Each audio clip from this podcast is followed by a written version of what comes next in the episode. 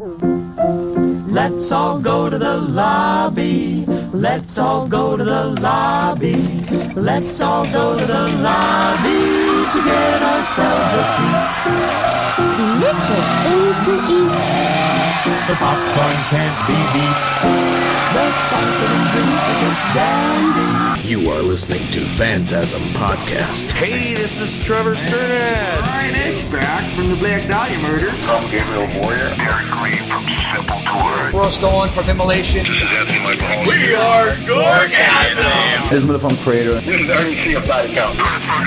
Terrence from Suffocation. Phantasm Podcast. Join your host Corey Gorchrist and Dr. Vincent West for exclusive interviews with the sickest bands in metal and more. Head over to cultofphantasm.com, the only gravesite for all things horror and death metal. No filler, all killer. Now please welcome our guest of honor.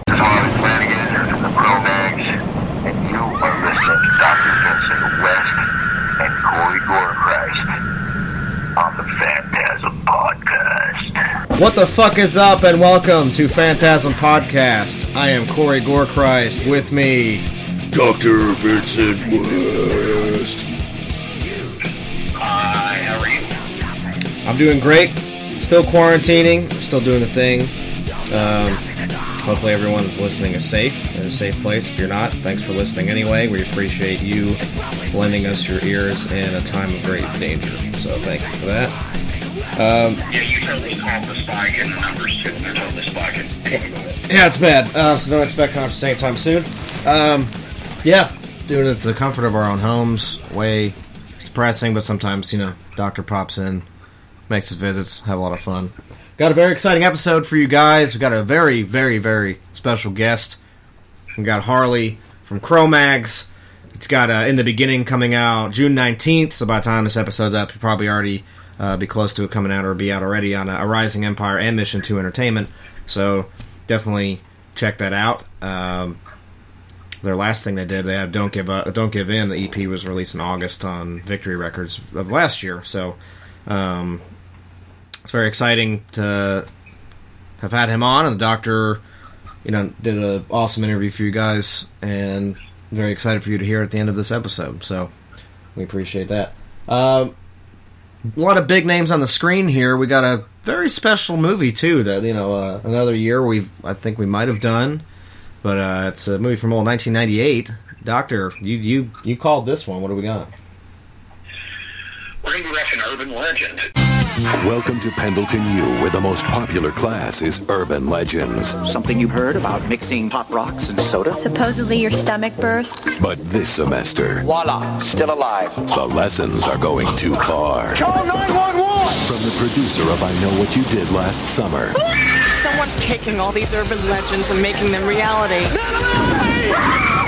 Urban Legend, Bloody Mary. Rated R, opens everywhere Friday. I don't know why this kind of struck me as something that we should watch, but there's the Blu-ray of this came out last year. Uh, Yep. a lot around. Well, no, I think you know. Actually, I think this thing came out in the fall of 2018. Actually, this Blu-ray. And since we are doing on the Tubi app, if you guys want to stream along with us at home or on your cellular devices, mobile devices, whatever the fuck you uh, jam around with on the go or at work, we got uh, the Tubi app. It's free. It's on any streaming, you know, any devices you can download. It's free. Just download it.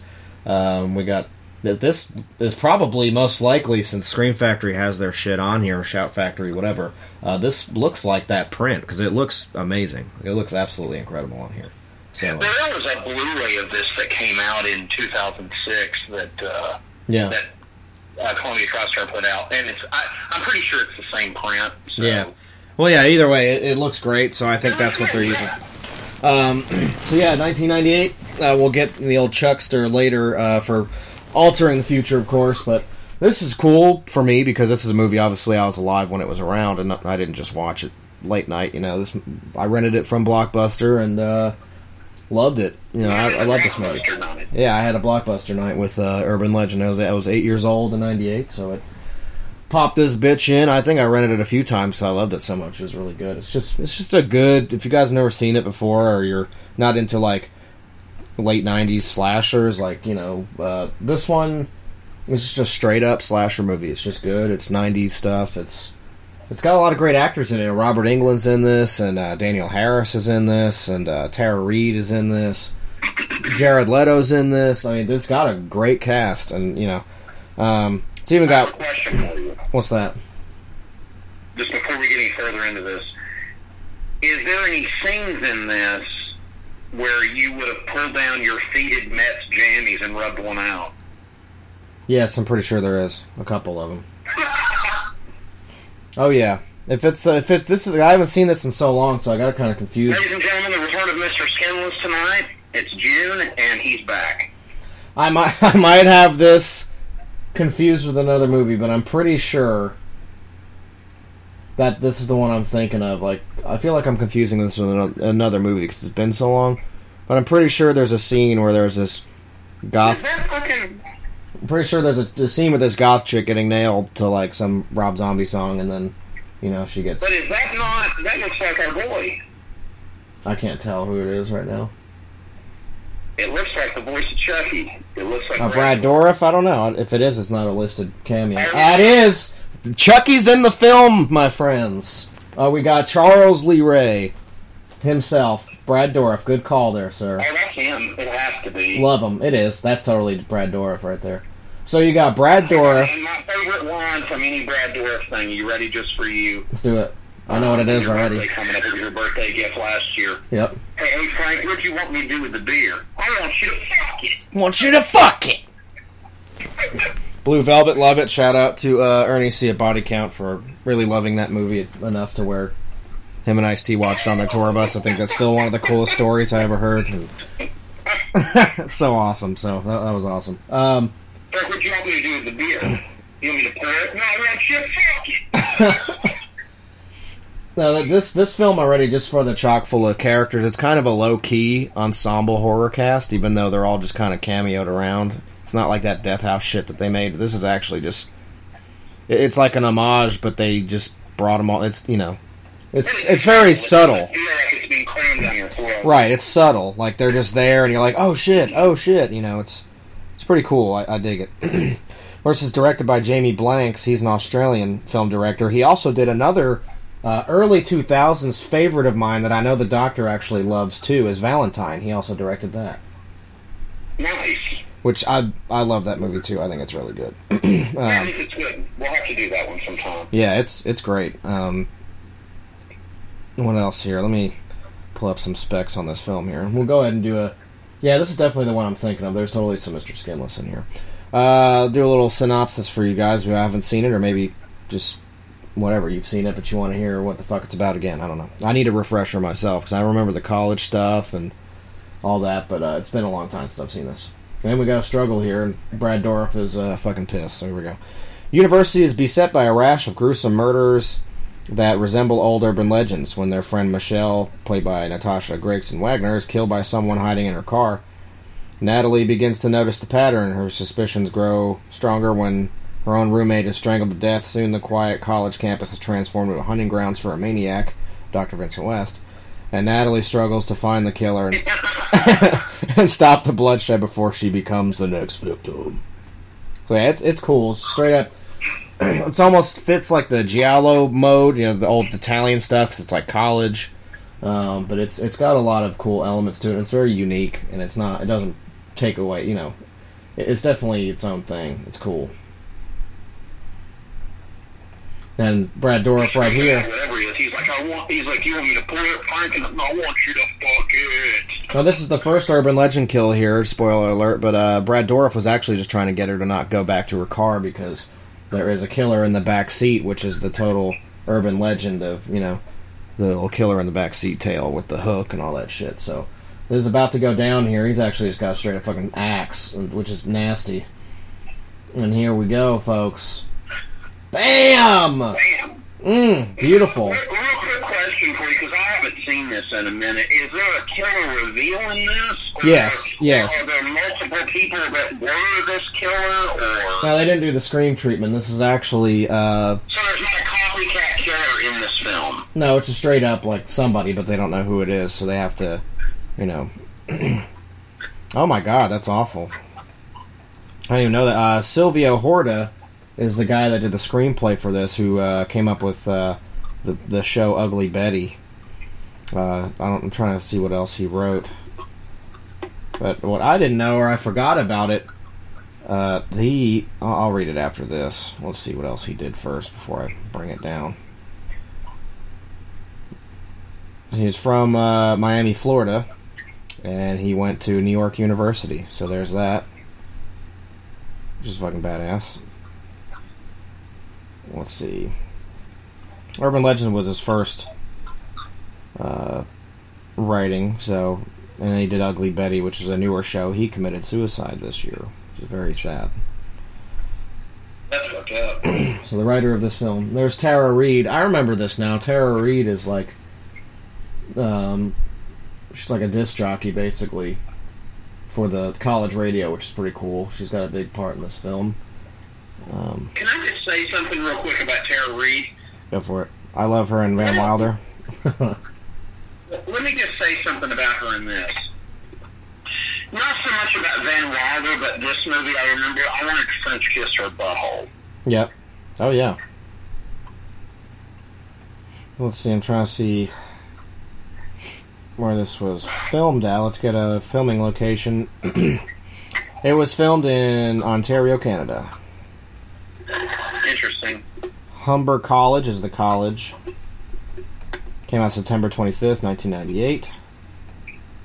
Um, I got Jack Doctor in this film when I saw it. I don't remember a lot you got the old, you got the old theater, theater whack. I really did. I got the fucking and the jizz the seat and floor. You like picked that up. Uh, the music was by ah fuck you, Christopher Young, who also did compose the music for Sinister, which I do love the the score to that movie. It's fantastic. Uh, Here's the thing. Let me say something real quick about Sinister. I like the second one. I don't like the first one. Is that weird? no, I get that. The second one had a lot better vibe to it than the first one did. Uh, he did the new Pet Cemetery. But Yeah. I just I don't know. That first one didn't do it for me. Yeah, he did the new uh, Pet Cemetery, Swordfish, Drag Me to Hell, all those. He did the last two, the two Spider Mans. The uh, uh, what is it? What the fuck's his name? Tobey Maguire Spider Mans. He did two and three. Uh, did the the score for those and did Hellraiser Evolutions, which is probably garbage. Uh, Deliver Us from Evil. To see any notable ones he did after that. Uh, he also did Kablam. He did music on there, which is neat. A Nickelodeon show that I love. Um, see, the guy on the screen right there, I believe, is Michael Rosenbaum, who was uh, Martinex in Guardians 2. He was Lex Luthor in Smallville. Um, God damn, that is Lex Luthor. Holy shit. sure is. I really like him. Yeah, he's cool. He gets a fucking bad rap as a as an actor. His Lex Luthor, I'm going to be completely honest with you. Outside of Gene Hackman, he's my favorite. Yeah. Oh yeah. And he does the voice of the Flash in Justice League Doom, which is badass. That's my favorite fucking uh, DC animated movie. Yep. He's the Flash in the other ones too, the Justice League uh, Unlimited. He was Kid Flash in the old Teen Titans. So yeah, he's yeah. He's been the Flash on everything. If it's 2000s, he's done it. Also Trapper and Static Shock. I used to love that show. That was a good show. Yeah, it was pretty good. But yeah, that's all his notables. So that's who you saw there. Now, who's this redhead? Because I'd like to French kiss her butthole, too. That is Alicia Witt. And she was in 88 Minutes, that Al Pacino film. She was uh, Alia in uh, David Lynch's Dune. What else was she in? I think she did that that Exorcist TV Wait, she show. was in the original Dune? Yep. The 80s one. Yeah, from '84. But she was also But I want to French kiss her not at all. She's gorgeous. So Rebecca Gayhart. Oh my God, Dr. Rest is coming clean tonight on this podcast. Are you ready? go for it. Dr. Rest This is this is not a joke. This is not a, a parody or a gimmick or a gag. I love the redheads, ladies and gentlemen. Redheads are fun, man. They're fun. Um, not to sexualize people, but we are horror fans here, so it's kind of the, the game. Uh, but you know, No, I'm saying I love redheaded women. I think they're beautiful. Please sit on my face. That's all I'm saying. redheads are great. You know, everybody, everyone I've dated or been with has been uh, very wild and fun. And Wait a minute. Is that Pacey from Dawson's Creek? yep, sure is. Amazing. That is uh, what the fuck's his name? Joshua Jackson. But dude, the this legit. It is the whole everyone you see. Yeah, that's that's Pacey from Dawson's Creek. He was uh, Charlie in D two The Mighty Ducks. What else was he in? Fringe. Um, I thought he was in. He's in Cursed. Also, Alicia Witt is too. I believe was in Cursed. That uh movie with Christina Ricci, which I think was a Wes Craven thing. A lot of these people came from Wes Craven stuff too, which is interesting. And that dude, that dude is in. uh He's in a ton of stuff. That janitor guy, but I'm pretty sure. Nah, maybe not. Oh yeah, there you go. There's one. You get the the goth fruit. I guess you don't really see. You don't really see much skin there for me to mention it, but you see the goth. gotta be honest with you. I think I would. I, I, I think I'd fuck her roommate too. Well, they're very uh, hot girls on this on this film. This college But film all too. I'm saying is, the redhead though would get the tongue lashing of her anus that she's never tasted, and that pussy would just get filled with Doctor Cock. Doctor Cock. I'm saying. So yeah, the uh, Julian Richings. me some fucking sweaty redheads. oh my god, I do. I do. I have it. I can't help it. Julian Richings is the quote unquote weird janitor, and he's been in a ton of stuff. Um, he's a very notable guy. Most people are like, I know him, but I don't know him. Like, you know, he's in that Doom Patrol show. Um, That's like Freddy Krueger right there. that sure is Freddy Krueger. He's the professor. That is Robert Englund. Doctor Doctor Fred Krueger. Yeah, that's right. He's such a badass. Uh, but let's do some trivia for uh, urban legend here. So Sarah, uh, Sarah Michelle Gellar accepted the role of Sasha, but had to back out due to schedule conflicts of Buffy the Vampire Slayer. That's depressing because that would have kicked ass. It would have kicked ass. The killer's outfit is based on the fact that the film was originally planned to be set in the middle of winter. When the weather was too warm, it was decided to drop the winter aspects of the storyline rather than fake snow in all the outdoor scenes and dress all the extras in winter outfits, but they kept the killer's costume. Which I think is rad. It looks fucking cool as shit. Um, when Paul and Natalie walk into the hidden room in Professor Wexler's office, a puppet of Freddy Krueger can be seen just before they see the axe. Robert Englund, who played Professor William Wexler, played Freddy Krueger, obviously. Uh, the SUV driven in the Doctor Doctor Fred Krueger. Dr. Frederick Krueger. Frederick Krueger. The, the the SUV driven in the beginning was originally supposed to be a Land Rover. It was changed to a Ford Expedition, the largest 4x4 available at the time, because the filmmakers discovered they couldn't swing an axe inside of a Land Rover. So that's interesting. Hold on real quick. I gotta say something else. It's like the Mets hat that Porno Protron kept pointing out when we did a God the Stevens episode. Yeah. I gotta go back to the redhead real quick. Okay, just the simple fact that she was the little girl in Doom, Yeah. that means I need her in some type of filthy lingerie garb going, I can't believe you scat in my floor. you scat in my floor. Good God. Sorry, continue. I can't. Dude, she's really attractive to me. She is, and she- I haven't seen this movie since it was new. She hits all the notes too with the lipstick too. It's just like woo. Okay. Uh, Brenda is seen wearing a blue ribbon around her neck at the end of the film, as this minor reference to another urban legend about a girl whose head falls off. She removes the ribbon around her neck. That's pretty oh, cool. I'll Try to avoid spoilers here. If you guys have never seen this, you're tuning along or whatever you're doing. Joshua Jackson cranks his car before he takes Natalie to that spot in the woods.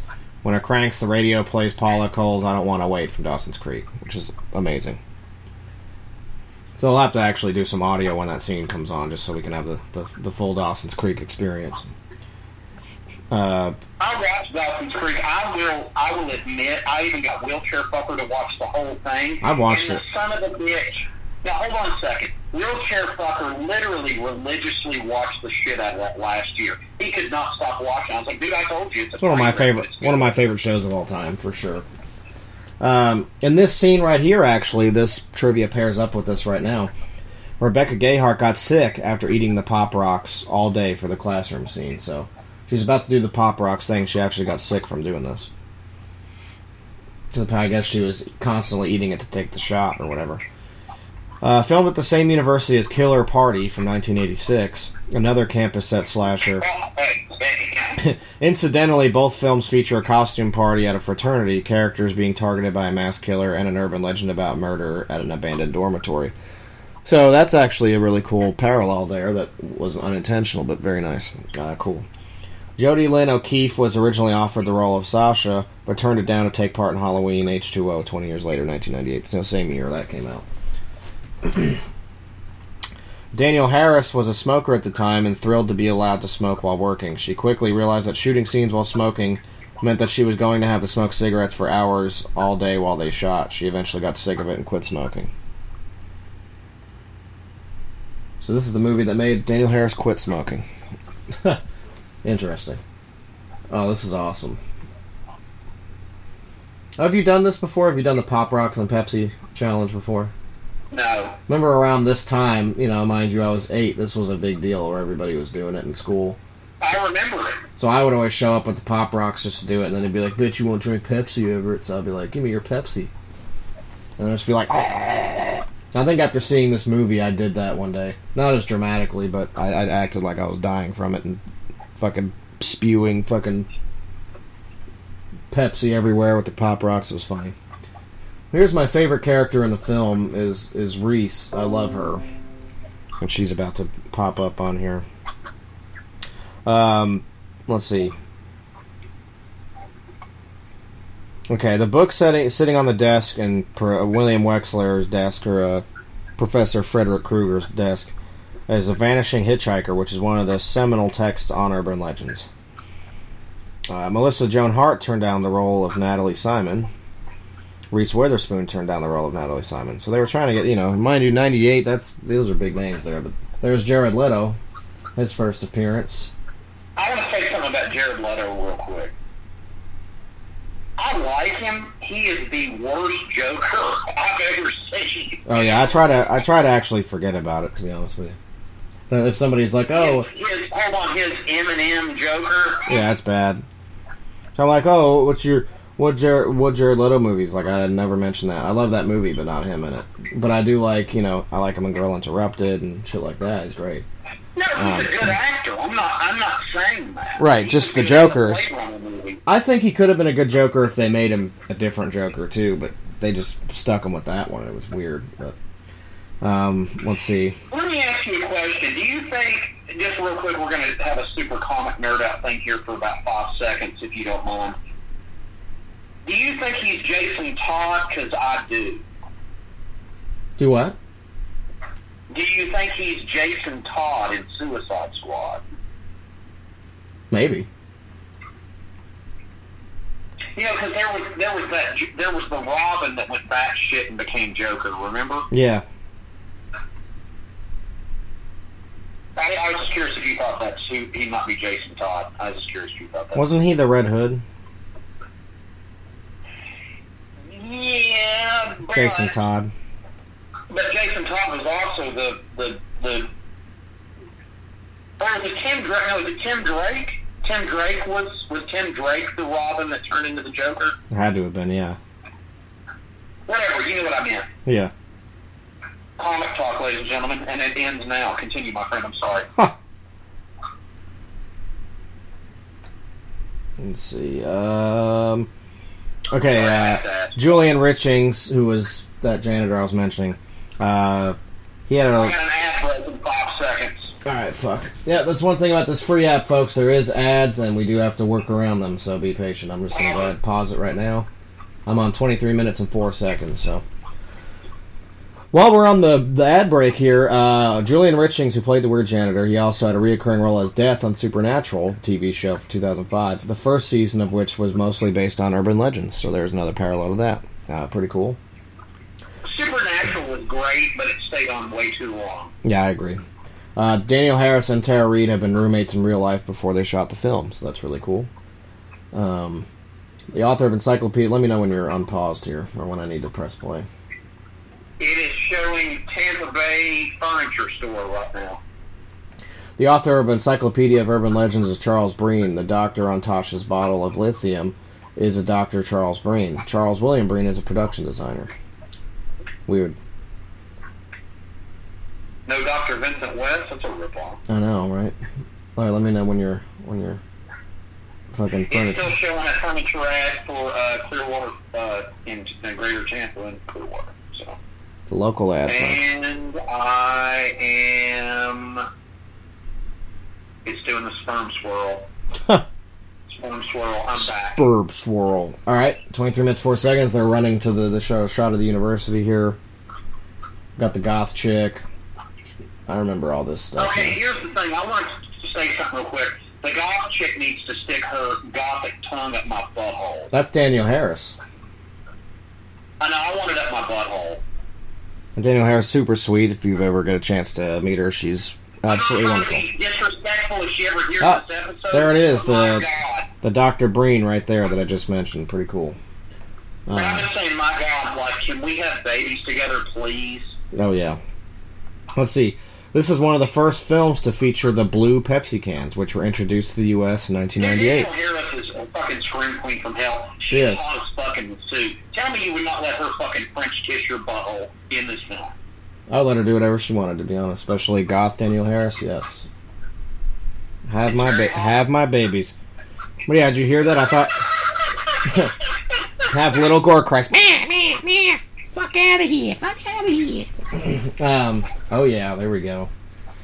Uh, did you hear that last thing? I thought it was pretty cool. So this is one of the first films to feature the blue Pepsi cans. No shit. They were introduced in '98. This is one of the first films to do it. Very revolutionary, folks. Uh, the last name of Natasha They Gregg. still use that, don't they? Yeah, they do. They're all blue now, That's but crazy. this is when they first did it. It makes me feel old now. Uh, the last name of Natasha Gregson Wagner's character is Mancini. Don Mancini is the name of the writer of all the Child's Play Chucky films and other actor that is featured in the beginning of the film, Brad Dourif. So there was that uh, nod. If you look behind Natalie and Parker in the auditorium, you will see screenwriter Sil- Silvio Horta acting as a college student. So that's that's pretty cool. Uh, the film's uh, fictional location is Melbourne, New Hampshire. Director Jamie Blank's home city is Melbourne, Australia. So that's pretty cool. And I, I love New Hampshire. I'd, I would retire there. Uh, at the end, when students are recounting the events, and one comments, "Yeah, I'm not going to read that. That's a spoiler." In addition to this film, The Skulls and Gossip, both starring Joshua Jackson, were also filmed at the University of Toronto. Wait, wait, the skulls and what was the other one? Uh, Gossip. Oh shit. I haven't seen that in a minute. And this is obvious. The film was inspired by the huge success of Scream, and whereas that film was a self aware satire of horror tropes, this one was a self aware satire on urban legends. The film's negative reception was a result of many critics finding them to have been an imitation of Scream. Which it does have a lot of elements of it. There's even the characters in it, kind of, but it's uh, you know, it, it's it's a lot more serious of a film. It's not as much of a satire at all. This doesn't feel like a satire at all to me. No, I mean, there's elements of it where they're kind of making. All right, I'm going to turn on this here for a second. I'd really rather not talk.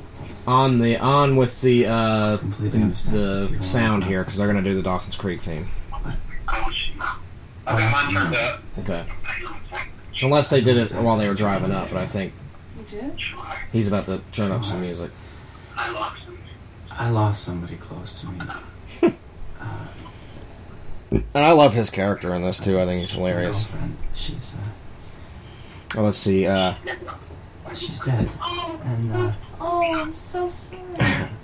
uh, the uncredited character played by Brad Dourif, gas station attendant Michael McDonald, who was who was suspected to be the murderer, was named after urban legend producer Michael McDonald. after that, I, I was afraid to get close to anybody for a long The time. film was shot over a course of 53 days. Why am I being so selfish? Honey, babe? So much love inside of me left to give. Uh, Reese Wilson was a lesbian in an earlier draft of the script. Interesting. Professor William Wexler, which is Dr. Frederick Krueger, had bipolar disorder in an earlier draft of the script. This would have been weird. I suppose you're that man. Uh, Brad Dourif, who played the stuttering gas station attendant at the beginning of the film, played the role of Billy Bibbit, who also had a speech impediment in One Flew Over the Cuckoo's Nest. 1975. Uh, Tosh was conceived as a much bitchier character in the early draft. Ooh.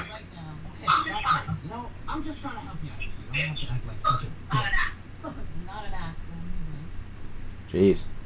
A news reporter announcing the beheading of Michelle Mancini on television is named David Mc McArey.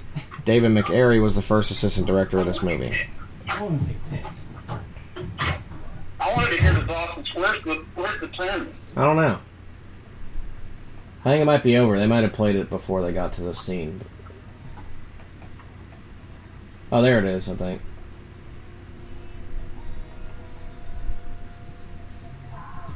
Yeah, I think she's listening to it right now. It's very, like, quaint, though. Can't really hear it that well. I mean, he's taking a fucking whiz.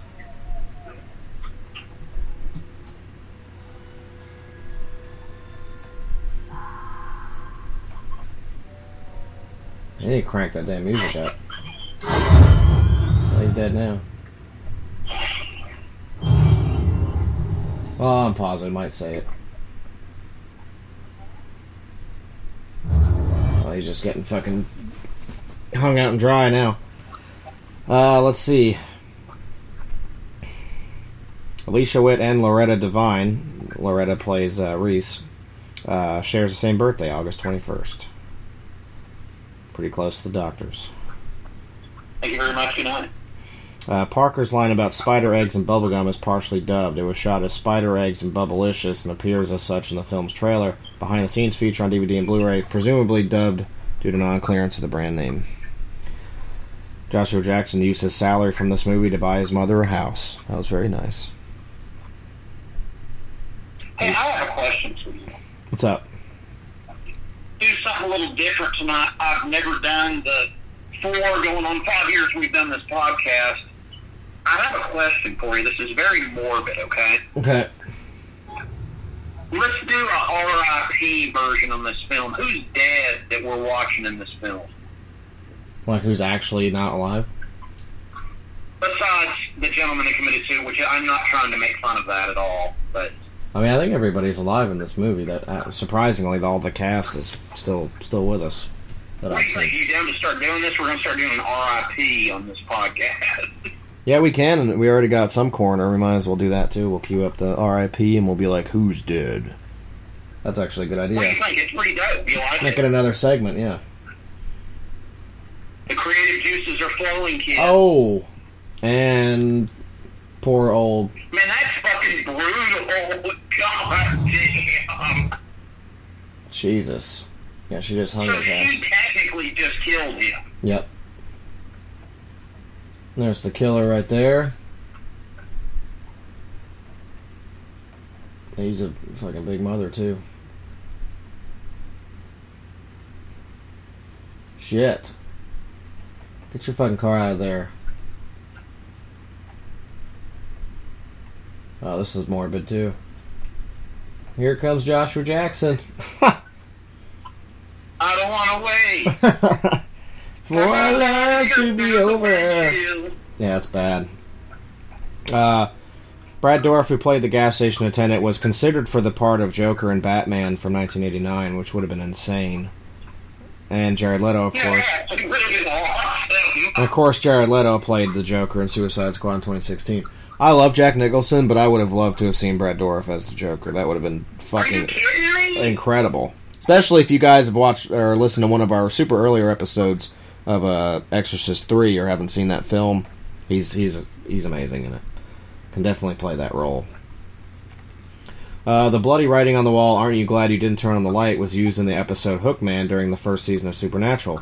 which was heavily referencing urban legends at first. Several actors in this film have guest starred in the series as well. So there's little nods to Supernatural, or to this film from Supernatural, or just the super, you know, the urban legends in general, but still pretty cool. Uh, according to according to the license plate on the front of Dean's car, the Dean lives in Maine. So maybe that's a very small nod to Stephen King. We're not sure. Um, not wanting to be a typecast as a scream queen, Jennifer Love Hewitt turned down the role of Natalie Simon. She was offered the role because of her work in I Know What You Did Last Summer, another great 90s slasher film. That was good. Uh, urban legends which are referenced include reference to caller to Sasha's radio show states that she replaced her roommate's birth control pills with baby aspirin. A caller to Sasha's radio show asks about having her stomach pumped after performing oral sex and ingesting semen. That's death metal. Uh, a couple suffering from penis captivus call in to Sasha's radio show. Professor Wexler discusses the babysitter and the man upstairs legend during his lecture, and Brenda claims that it happened in her hometown. Parker suggests placing spider eggs in bubble yum as the killer's next move. I need to say something real quick. Okay. Tara Reid takes those itchy, sweaty leather pants off and let me French kiss that butthole. They even got the cars. I- You know, sometimes I really love IMDb because they're they're facts. Because this one has the fucking cars they drive in this, so this is interesting for all you car enthusiasts that love death metal, love horror movies. Maybe you just like death metal, you like power metal. I don't care. Uh, check this out. This is cool. The janitor drives a 1982 Ford F-150. Damon's car is a 1984 Oldsmobile 98 uh, Regency. Reese drives a 1992 Ford Crown Vic. Obviously, it's cop car. Uh, the Dean's car was a 1981 Mercedes-Benz S-Class W126. Natalie's car in a flashback was a 1988 Saab 9000 CD. Paul drives a 1987 Jeep Grand Wagoneer SJ. Michelle drives a 1997 Ford Expedition XLT Gen 1 UN 93. She got axed already. And David's, Brenda's late fiance, car during a flashback was 1987 Chevrolet Corsica. Pretty cool. I, I actually have never seen that in a, uh, before. It's pretty awesome. Love it.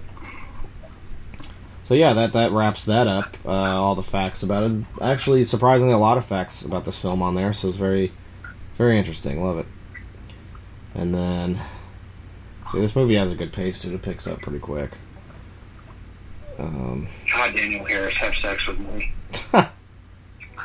Feed me those titties. well, let's. Feed me those tits. I'm not gonna give you the tits right now, but we can feed you the chuck. It's a cool looking university too. So You know what's interesting about this movie that I want to say, and I probably should say this for final thoughts, but this movie, to be as open as it is, it's very claustrophobic the way it's shot. it is. It, it really is. Yeah, and I like that kind of stuff. You know, even though I'm claustrophobic myself. It makes me uncomfortable. It makes me uneasy watching this. It, it's very claustrophobic the way that it was shot. Oh yeah, that's brilliant. So let's cue up Chuck, and we'll get into altering the future. Altering the future!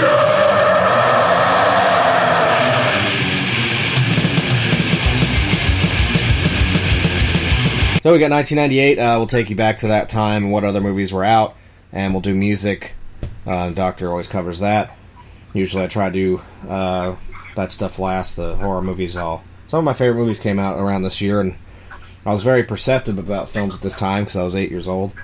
Um, so there's a lot of movies that I really love from this from this era.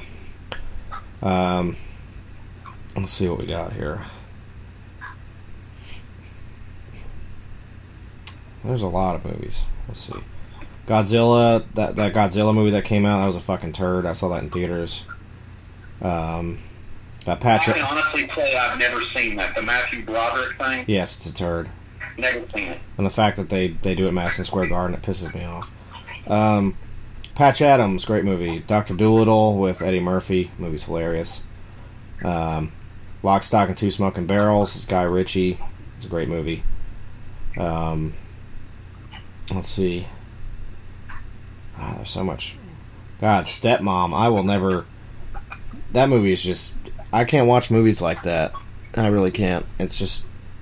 She's just dying of cancer. It's fucking awful. Uh, one of my favorite movies from around that is Three Ninjas High Noon at Mega Mountain with fucking Hulk Hogan. I absolutely love that movie. It's fucking, it's fucking great. Uh, Prince of Egypt. It's an animated film. We got Gia. That's with uh, Angelina Jolie. If you want to see some boobage from her, some Mr. Skinless, that's on there. Uh, you got Chairman of the Board with Carrot Top. I thought that movie was funny when I was when I was little. Uh, A Bug's Life. It's probably my favorite Pixar movie besides Toy Story. I was obsessed with it. Had the jammies. I had the toys. It was Little Gore Christ's wet dream was that film. Uh, Lethal Weapon Four. Another another Wubby Scooby Doo Zombie uh, Zombie Island. Love that movie. Uh, Babe Pig in the City. That movie is fucking weird as fuck. Um, even when I was a kid, it made me uncomfortable. George I- Miller that did Mad Max. Yeah. It's fucking weird as fuck. But that's all I'm gonna say about it. It's worth watching just so you can be like, this movie is so goddamn weird. Uh, E.G. Daily voices the pig who did like, uh, you know, Tommy Pickles from Rugrats and, and shit like that. So she's in that. Uh, That's it's just Magnet. it's just weird. Uh, oh, I got a fucking ad. God damn it! You didn't pay attention. I do. I'm on four screens at once here, folks. I'm trying to. So I got an ad. So pause it where, wherever you're at. Stupid. Yeah, yeah, please. Stupid ad bullshit. Well, I'll continue. Uh, Antz, another animated movie. Very weird movie, honestly. Like it's very, it came out, you know, same year as A Bug's Life. Had Woody Allen and Sharon Stone in it. Uh, it's just a weird. It's a weird movie. Uh, very good, but weird. Um, one of my favorite animated uh, uh, Batman films is uh, Batman Sub Zero. Fucking awesome movie. Um, let's see what else. Yeesh. Is that what I think it is? You got that Major League sequel of Scott Bakula. I, rem- I vaguely remember seeing that movie. It still had it still had Corbin Bernsen in it, um, but he was the owner. Good, I'm telling you. Yeah, I'll check it out. I've, I've actually never seen that. It's good. Um, Back to the let's see. Yeah, back to the Minors. It's good. Very bad things. That movie is nuts, and it, it horrified me when I was little. It's a comedy movie, but when you're eight years old, to see a movie like that, it's it's fucking. Dude, that movie is. It's a train wreck, and it, but that movie made me love Christian Slater. Uh, besides seeing True Romance around the same time, that movie made me love Christian Slater. Uh, but Jon Favreau's in it. Uh, Cameron Diaz, uh, Daniel Stern is in it, who I love. Um, it's just uh, it's it's it's an it's an insane fucking movie. Um, It's too much to watch. I, Yeah, it I is. watched that movie- I watched that movie really stoned one time and it freaked me out. Jesus Christ, I couldn't do that. Yeah, too Um, much. let's see. There's some. Well, we'll just go through some Disney shit here. We got The Parent Trap, which I loved. Halloween Town, which I still even at like about thirty. Pause. It's still on a fucking ad. It's wanting me to buy to- Toyota. Well, hold on a second. I- I've had the El du- the, I've had the El Double ad treatment here, so I'm. What part are you on right now? I'm at 139.44, 38 minutes, 19 seconds. Okay, I'm almost there. Danielle Harris was talking about hooking up with guys. Yeah, she's she's basically on whatever. This is like Vampire Freaks right here. Okay, and unpause it. Looks like we're looking at a library card and it's Yeah. a hot redhead. My type of guy. Okay, back to the uh, Halloween Town, 1998 Disney movie. It was like a Disney original movie. I loved it. It had- Monster Magnet, by the way, just FYI. what? That's Monster Magnet playing in the background with Oh. Danielle Harris. Oh, I don't have it. I have it muted again, so I, can't hear anything. Um, yeah, Halloween Town. Uh, it's I still watch it even at 30 years old. It's one of my favorite movies. Period. It's got Judith Hoag in it. You know the Debbie Reynolds, which is you know Carrie Fisher's mom is in that, so it's awesome. Um, it's just a great movie. Uh, Are we yeah. watching Danielle Harris in the bathroom or not? Yep, she just walked in on my screen, so she's trying to But the find. music I'm saying that was playing was Monster Magnet. Right, I didn't know what you were saying because I was like Halloween Town. You were like Monster Magnet. Was like, what? Monster Magnet. I was like, I don't know what. Okay, I like, I like, I like Monster Magnet. I like Mr. Wyndorf. He's a good, he's a cool motherfucker. If you're listening to this, uh, I would like you to be on this podcast too. Thank you, appreciate it. Um, let's see. Lion King 2, Simba's Pride. Oh, here we go. I think in this one it's actually Rob Zombie starts playing, if I remember this correctly.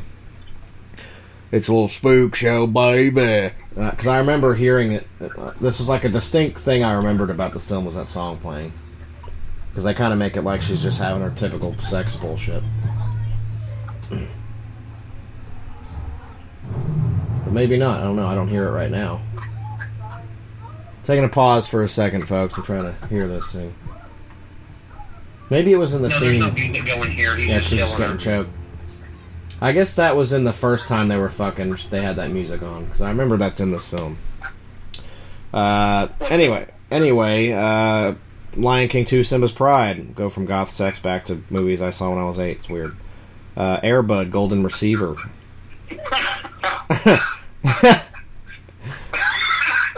That's what Doctor West likes to call his. Uh, you know, when he gets the after he kisses the butthole, he gives him the golden receiver. With their air butt. uh, Mulan. Air bud is Yeah. yeah. like their bed, their butthole. Yeah, air butt. Uh, Mulan. Mighty Joe Young. Couldn't deal with it. Um, let's see. There's Meet Joe Black. Couldn't deal with it, but I did like seeing Brad Pitt get hit by three cars. I don't know why, because I like him, but seeing him get fucking juggled around three cars like a fucking basketball, I, it's still to this day I laugh my fucking dick off when I see that. I mean, he just he just gets fucking juggled in New York traffic. It's hilarious. Uh, City of Angels. I think that's Meg Ryan, isn't it? Uh, yeah, Meg Ryan, Nicolas Cage. Um, let's see. Secrets of NIMH two. You got a bunch of weird sequels. You got Mothra, th- the rebirth of Mothra three. I'll take that all day long. Uh, Small Soldiers, which I love that movie. That's actually a very morbid film for the fact that it was a kids' film technically, but it's PG thirteen. Uh, Joe Dante directed it, which is fucking badass.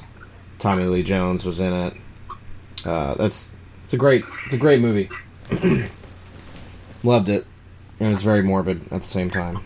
Uh, Dark City, awesome fucking movie. I think Wheelchair Fucker really likes that movie as much as I do too. Pretty sure he does. Um, it's just a fucking weird ass movie. Very visual, very um, I saw it at the theater. almost like Matrix kind of shit, but it's also like very.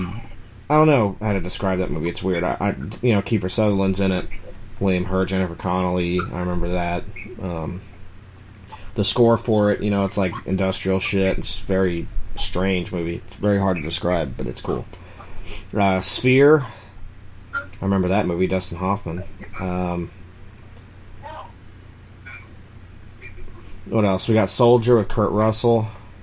Is that old dude right there the one from the uh, Underworld movies? No, I think I, you're talking about Bill Nighy, guy that plays Victor or whatever. That's not him. I forget who that guy is though. He looks familiar. Um, the X. Wait, Bill Nye the Science Guy? No, there's another Bill Nighy. He's the guy that plays Victor, and he's also. Oh, sorry. Yeah, yeah. I always thought that too. I was like Bill Nye. Wait, but it's spelled like N I G H. Oh, I Um, gotcha. Well, he looks like the guy He does. Underworld. No, he does. Uh, you got the X Files movie. Let's fight. Yeah, uh, Lost in Space. Oh, I got Jack in that movie too. Nice. Uh, Deep Impact. Got Armageddon. Never seen that movie. I've seen Armageddon. I've never seen Deep Impact. Okay, uh, Star Trek Insurrection. Dude, hold on, right there. Love that movie. It's good. It's criminally underrated, and I'm sorry to tell Star Trek Next Generation fans, but that movie's really good. I love it. Uh, the brave, the brave little toaster goes to Mars. See, uh, Never seen it. I love those movies. Uh, Phantoms, Ben Affleck. It's a great movie. Uh, the Faculty. not, I have never seen that. It's good. Uh, the Faculty. It's another good one. That I've seen. It's cool. I like it. Um, I think Scream Factory put that out actually. Is Disturbing Behavior in 98? I think so. I haven't seen it yet. Um, let me see. Yeah, yes, it is. The one with James Marsden That is a fucking great movie. or Marsden. It got Nick Stahl in it too. Hell yeah. Katie. Holmes. Okay, this this movie, and this is gonna get a little personal, but in a funny way. We have Species Two. I've probably glazed more of my my uh, wiener to that than than I have anything when I was little. I think it's when I started really masturbating and figuring that shit out. Species Two was one of the first ones, so that was cool. I think that's what it's made for. You thought of yourself as little alien with your little blonde bowl cut, impregnating chicks with your alien goo. Yeah, that's totally what I was doing.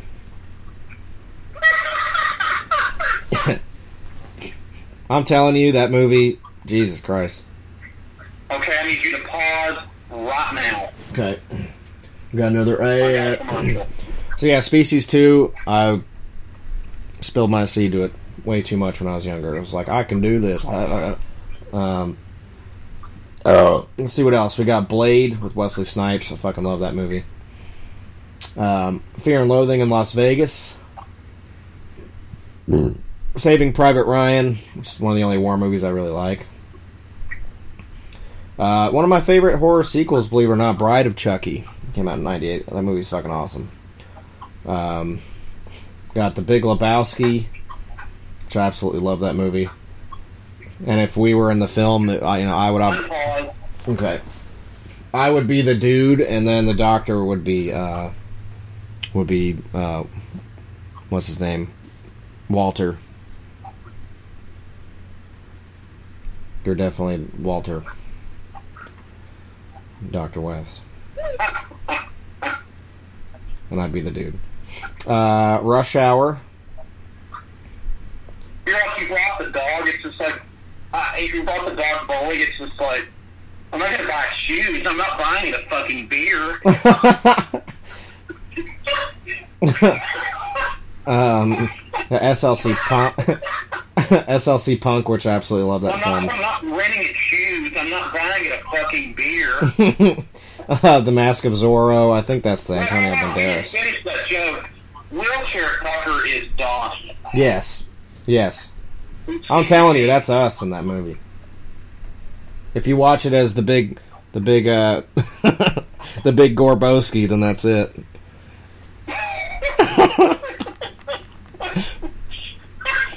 like, this is what happens, Larry, when you fuck a stranger in the ass. And it's Dr. West fucking destroying somebody's fucking sports car.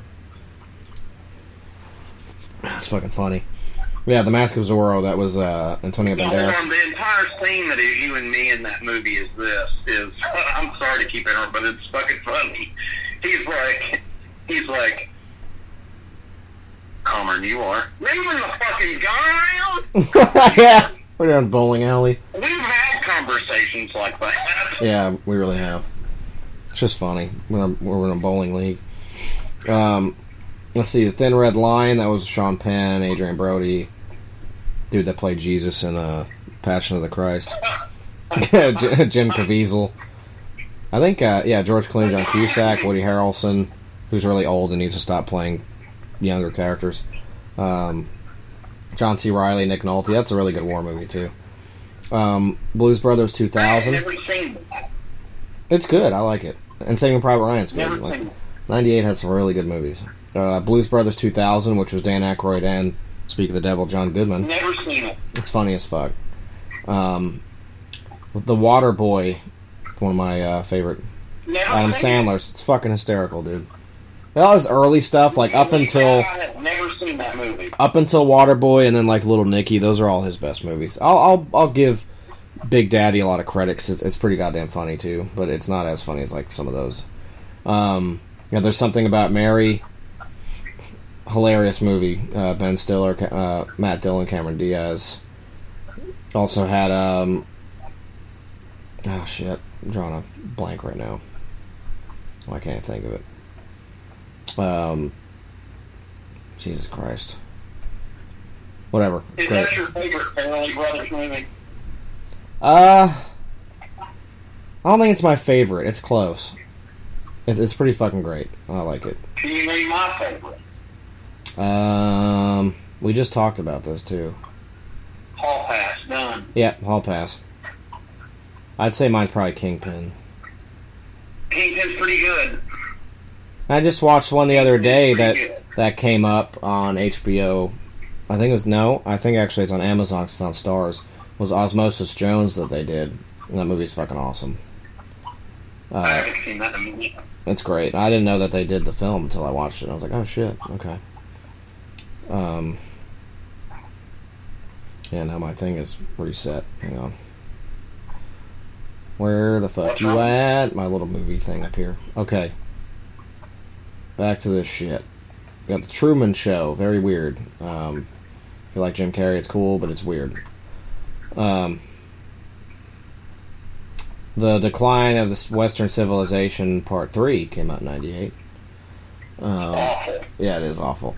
Uh, Enemy of the State, which is Will Smith, Gene Hackman. Never been crazy about it. It, is, it is good. It is good. I've never been crazy about it, but it's it's a good movie. Uh, I love Gene Hackman. yeah, he's great. Uh, Polly, which was that fucking movie about the parrot. Uh, it's really good, actually. Never seen it. It's funny as Never shit. seen it. Um, let's see. You got the remake of Psycho with Vince Vaughn. You know what? I would actually defend that movie. I like it. It's good. I saw it in theaters. um, let's see. Snake Eyes with uh, uh, Nicolas Cage. Another Never mo- seen it. another movie I saw in theaters. Pokemon, the first movie. I cried my little my little eyes out. If that takes me down a peg in the metal world, I don't fucking care. I'm being honest. That movie's fucking sad. At the end. No, man, you grew up with that shit. There's nothing wrong sad sad at the end i got my little gold pokemon uh like it's like seriously like a gold thing like a little collectible card thing but it was like a gold i don't know it's hard to explain but it was cool and it had you get the ancient mew card i got that stolen along with my sony walkman out of my locker one day and i was so pissed off uh, one of my favorite comedies ever, and I can quote quote it all the way, is Night at the Roxbury. I love that fucking movie. It's amazing. That's also you and me at the fucking club too. It's funny. Sweet ass dwelling, Mr. Gorkrine. It's like the outside is the inside, but the inside is the outside. Doesn't that blow your mind?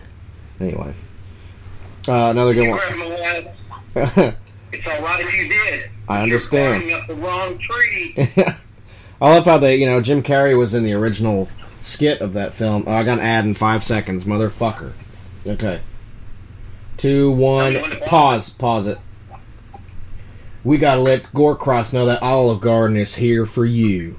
We will hand What were hand you saying about Jim Carrey? we will hand deliver our Olive Garden, our processed fake Italian food, uh, to your door because we care that you're social distancing.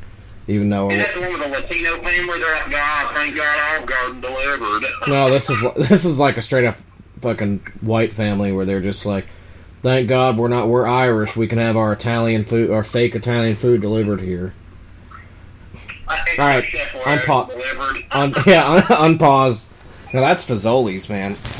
That place is fucking. I would rather have Chef Boyardee than fucking that. The it's the fucking value time. It's the value time meat. It, it's it's like they can't even call it spaghettios. It's like it's called like uh, a value value time meaty O's. No, no, it's food club Byronos. No wait, it's it's it's food lion. it's wait.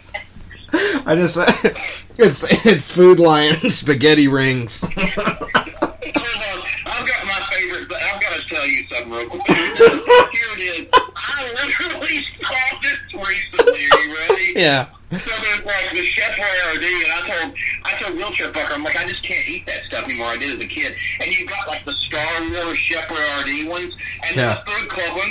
the Food Club one is Food Club Star Soldiers.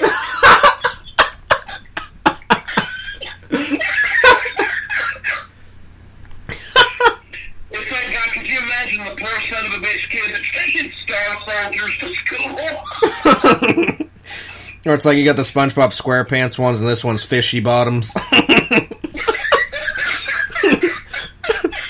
it's like you brought the fishy bottoms. What a nerd! You're a parent and you have to send your kids to school with that, Dr. Vincent West will personally donate his own food stamps to get you non-food club star soldiers for your fucking poor kid. Yeah, you should have SpaghettiOs in that lunchbox. You know, you don't need to be having the food club. fucking Chef you gotta have the re- you should be having value time star soldiers.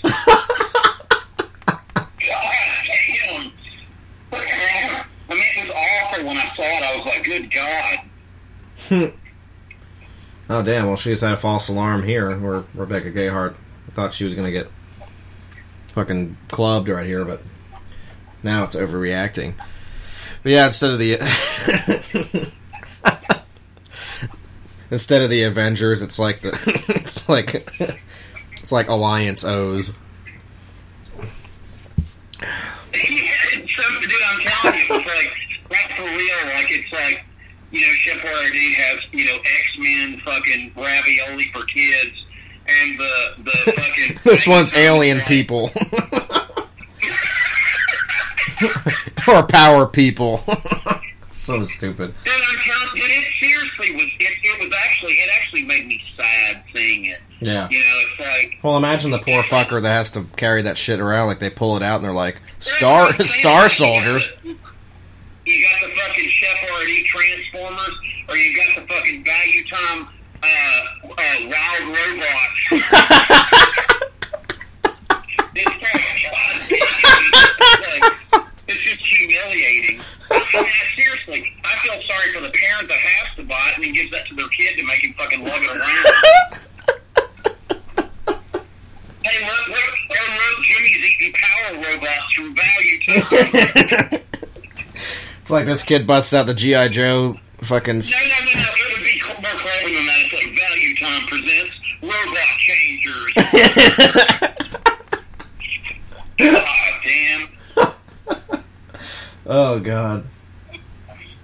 Ask Ross next time we have him on if he if he had the if he had the Transformers Chef Boyardee as a kid, or did he have the the the, the Power robot. machine mach- no machine changers Value Time? Or it's like the kid pulls out the GI Joe raviolis and then you pull you pull out the Value Time Army Men. Army Rangers. Army men, no Army men, tough guys. Yeah, Army tough dudes. Let's see. All right, we'll go off track here. We're still on 1998 movies. Uh, altering the future. Got the Wedding Singer by Adam Sandler. It's a fantastic movie. That's a good movie. That's It's actually that's about as the Doctor as it gets for an Adam Sandler film. It's fucking funny. Um, what else do we got? Let's see. We'll we'll go to horror right now. Now I want to say one of you know I did I did mention Blade earlier, but Blade is fucking amazing and it broke ground because it was rated R. It's a Marvel movie. Still gets no credit even though it's a fantastic film. Uh, we've said Bride of Chucky, which I love. Third one. Everybody hates that. but I love it. I like trip. I like the Triple H's in it. I think that chick that's got that dog pussy is is hot as fuck. Ryan Reynolds. Yeah, Ryan Reynolds is awesome. Old Hannibal King. I love that movie. It's great. Um, let's see. the The original Ring came out in '98. The Japanese one, it's just called Ring. Um, Interesting. what else? Uh, Halloween H2O. I still I still know what you did last summer. It's a sequel. It's it's equally as good, I think. Uh, Strangeland. It's got Dee Snider. Dee Snider. It's cool. Um, what else? We got Phantasm Four, Oblivion. Love it. Let's see. None of these aren't even horror films. Um, just the last one I'll mention on here. It's a film I really love. Um, I need to buy it because I don't have it. A lot of people don't like it, or I don't know. I, I love it. I think it's a it's a great movie. That is John Carpenter's Vampires. Love that film. I love it. it's one of my favorite James Woods movies. I just think it's cool. You know, I like I like it a lot. I watched the shit out of it when I was younger too. so that is That movie- I want to say something about that movie real quick. That movie, you either love that movie or you don't like it. exactly that's kind of what I ran into on that. There's no middle ground on it. The guy that plays the main vampire in it, I love that guy. I do too. He was the- Valek or whatever. He was the villain in Karate Kid 3. Mm-hmm. The dude with the ponytail. Yeah. Now, there's two more. like mocking us from the He's like, "Whoa!" Yeah. There's a few more films I I do want to mention because there's a lot more on here, but I'm just going to do these last three here.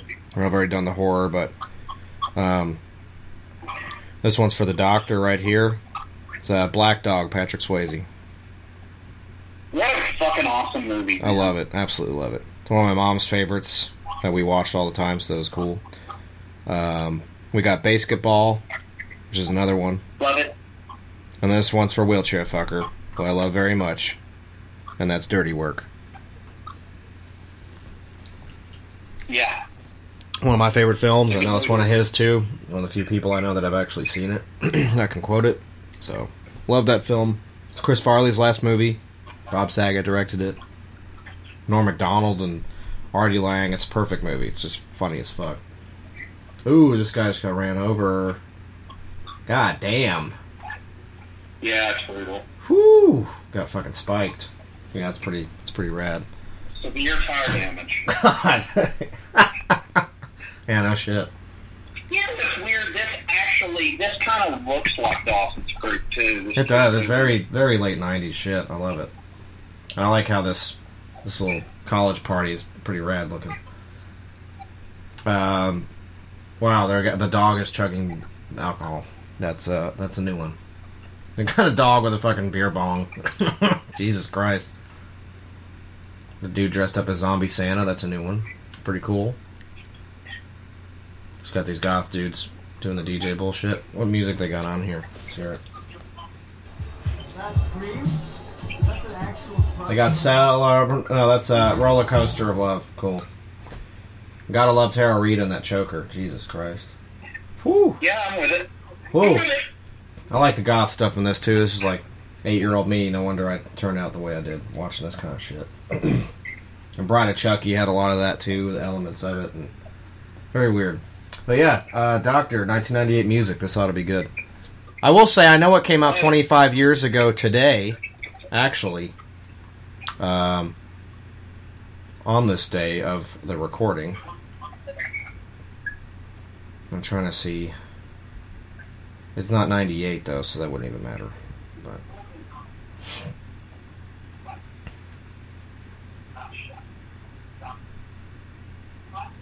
would have came out.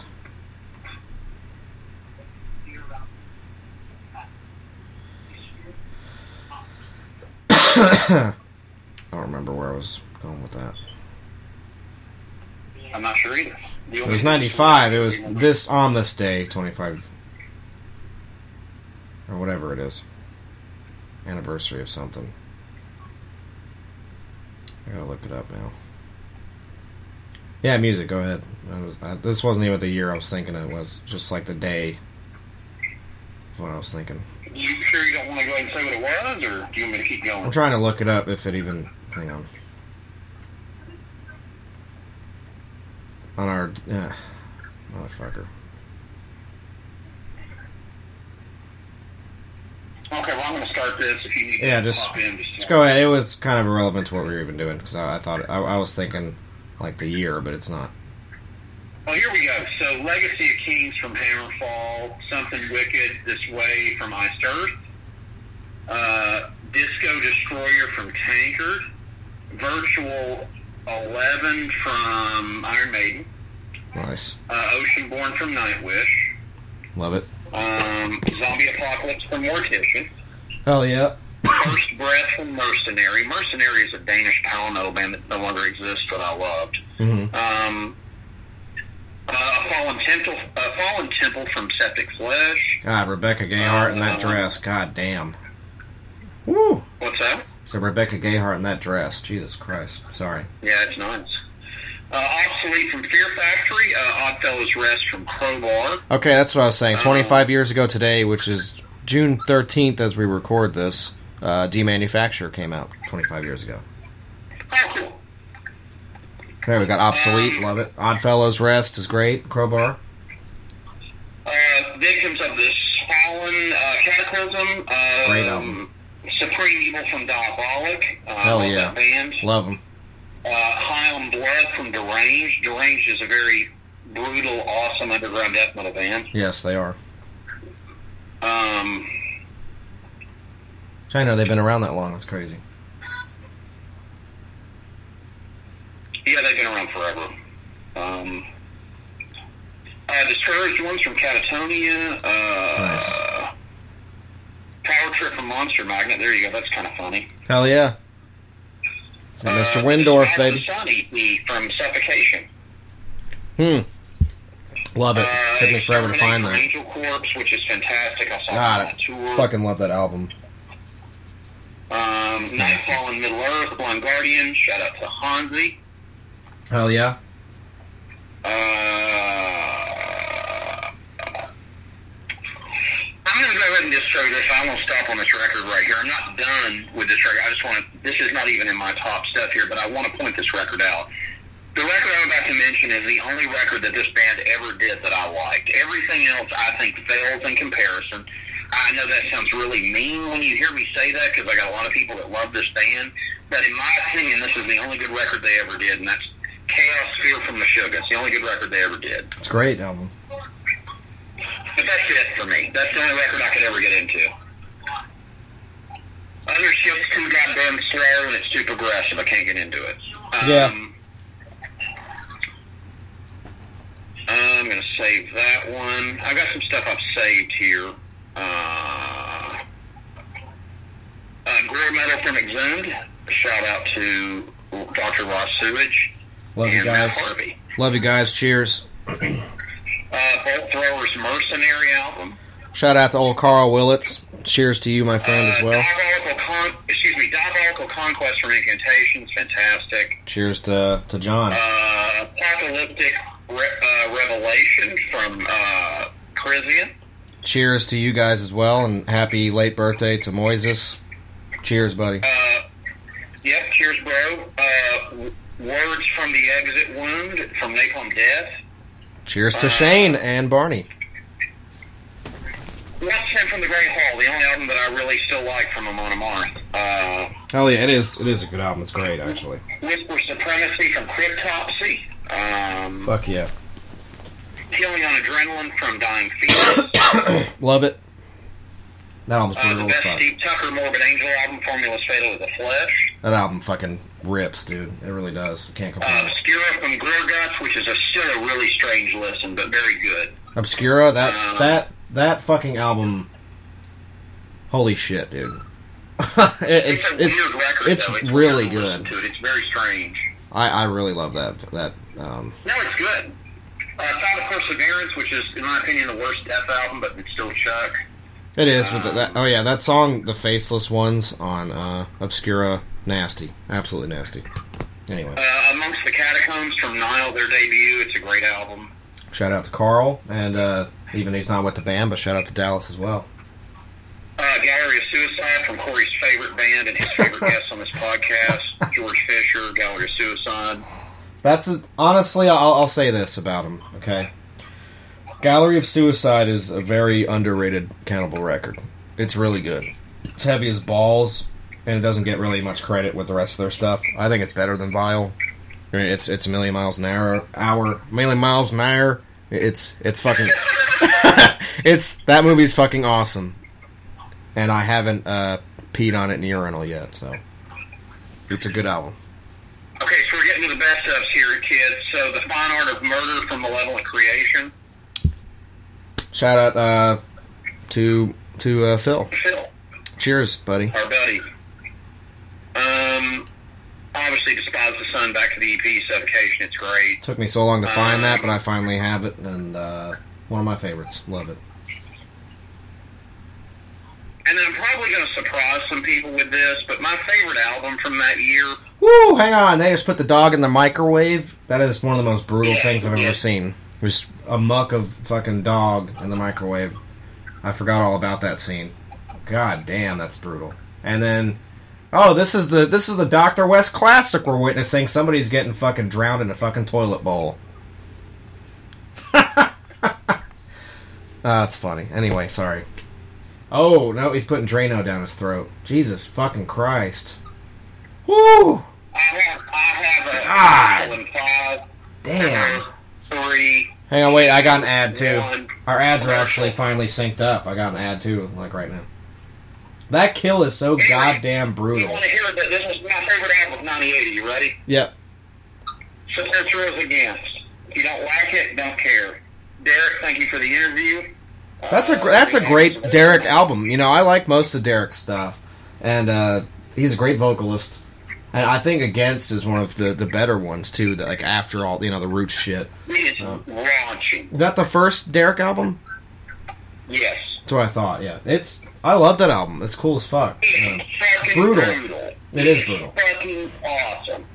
And of course, still like Andreas and Paulo. I mean, it's still second. I've been, a, I've been a fucking Sepultura fan since the late 80s, so if people don't like Sepultura Lab, you can jump off of a building. I love Derrick. I, I love Andreas, and Paulo is one of my favorite bass players ever. You for making that happen, and Kristen and at Nuclear Blast, and man, that, that course. was a great interview. It's my favorite thing. I- It's still my favorite, one of my Uh, favorite things. I've when done. do I when do I unpause or is it unpause on yours? You have another ad or are you good? No, mine's going. Okay, we got Reese here on the phone, and she's trying to figure shit out. I love her character in this uh, so much, especially when I was little. I don't know why I always thought she was really fucking cool in this movie. I was like, she's like, she's my little, she's my little sheriff mama. She's gonna help me find the killer. Hey, that's my favorite record of 98. It really is. I looked through that whole list, and I'm like, Against is my favorite thing that came out that year. It's great. There's so much great, so much great, great death metal, Alex, that came out on uh, uh, '98, and the movies in '98 were great. And uh, I gotta say, man, when I was growing up, I mean, at least around this time, it was good, man. I enjoyed it. I had a good childhood as far as movies and music, and you know, I was always I grew up with the '80s stuff already being around, and like I was obsessed with the older shit because that was still on TV all the time, and all the old 80s stuff I'd get myself into and renting stuff at Blockbuster and educating myself just on b- basic appeal to stuff and I've always liked older stuff but uh, the stuff around this time you know special to me and I think it's cool you know. Going back to this film even is very nostalgic for me because I haven't seen it in a long time and that's why I like to do this altering the future shit too because it's like you forget when all this stuff tied together and came out. It's like 98 it's like you know, you got Zombie Apocalypse by Mortician out, Gallery Suicide, and fucking, you know, Amongst the Catacombs, like the first Nile record came out then, and, you know, I didn't really get into Nile until like a year later. I saw them. I saw them opening for fucking uh, Morbid Angel on that on the. Uh, It's amazing. Formula Formula Fatal tour. Yeah, and that, and that, I, I started listening to that kind of stuff like about a year later when I was in uh, middle school, like my first year there, when I moved. Chris Canada, I saw them on Gallery. I saw that tour. when I moved to upstate New York, um, close to Cannibal Country, about a couple hours, um, that's when I really started getting into actual death metal. You know, before that, I was just into random shit, and um, but the, you know, I was very much into horror movies since I was like five. So when this came out, it's just something I watched all the fucking time. And then when I got to be nine nine years old, around ninety nine, I was listening to you know some of the older death metal stuff, and I think I think Heretic was out around then. Um, a lot of people hate that record. I actually like that record. It's good. The Morbid Angel. Oh yeah.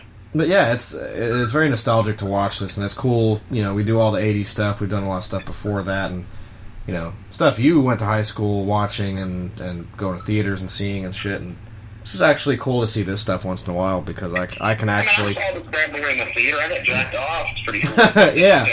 But I mean, it's something I was actually alive to see and, and appreciate. Like for me growing up, so it's, it's cool to once in a while do the, the '90s stuff because I can actually be like, oh yeah, I I saw this in theaters, or you know, it's cool, man. Uh, you know, to get to do this once in a while. I appreciate uh, you being into this and doing this too. It's it's it's neat. Sure. My neck of the woods, folks. It's where my the expertise usually lies with uh, Doctor West the majority of the time on here. But or, you know, I know my shit, but I didn't live it. You know, I've I've had to live vicariously through just by enjoying the older shit and, and having you as a friend and and colleague of mine, and uh, you know.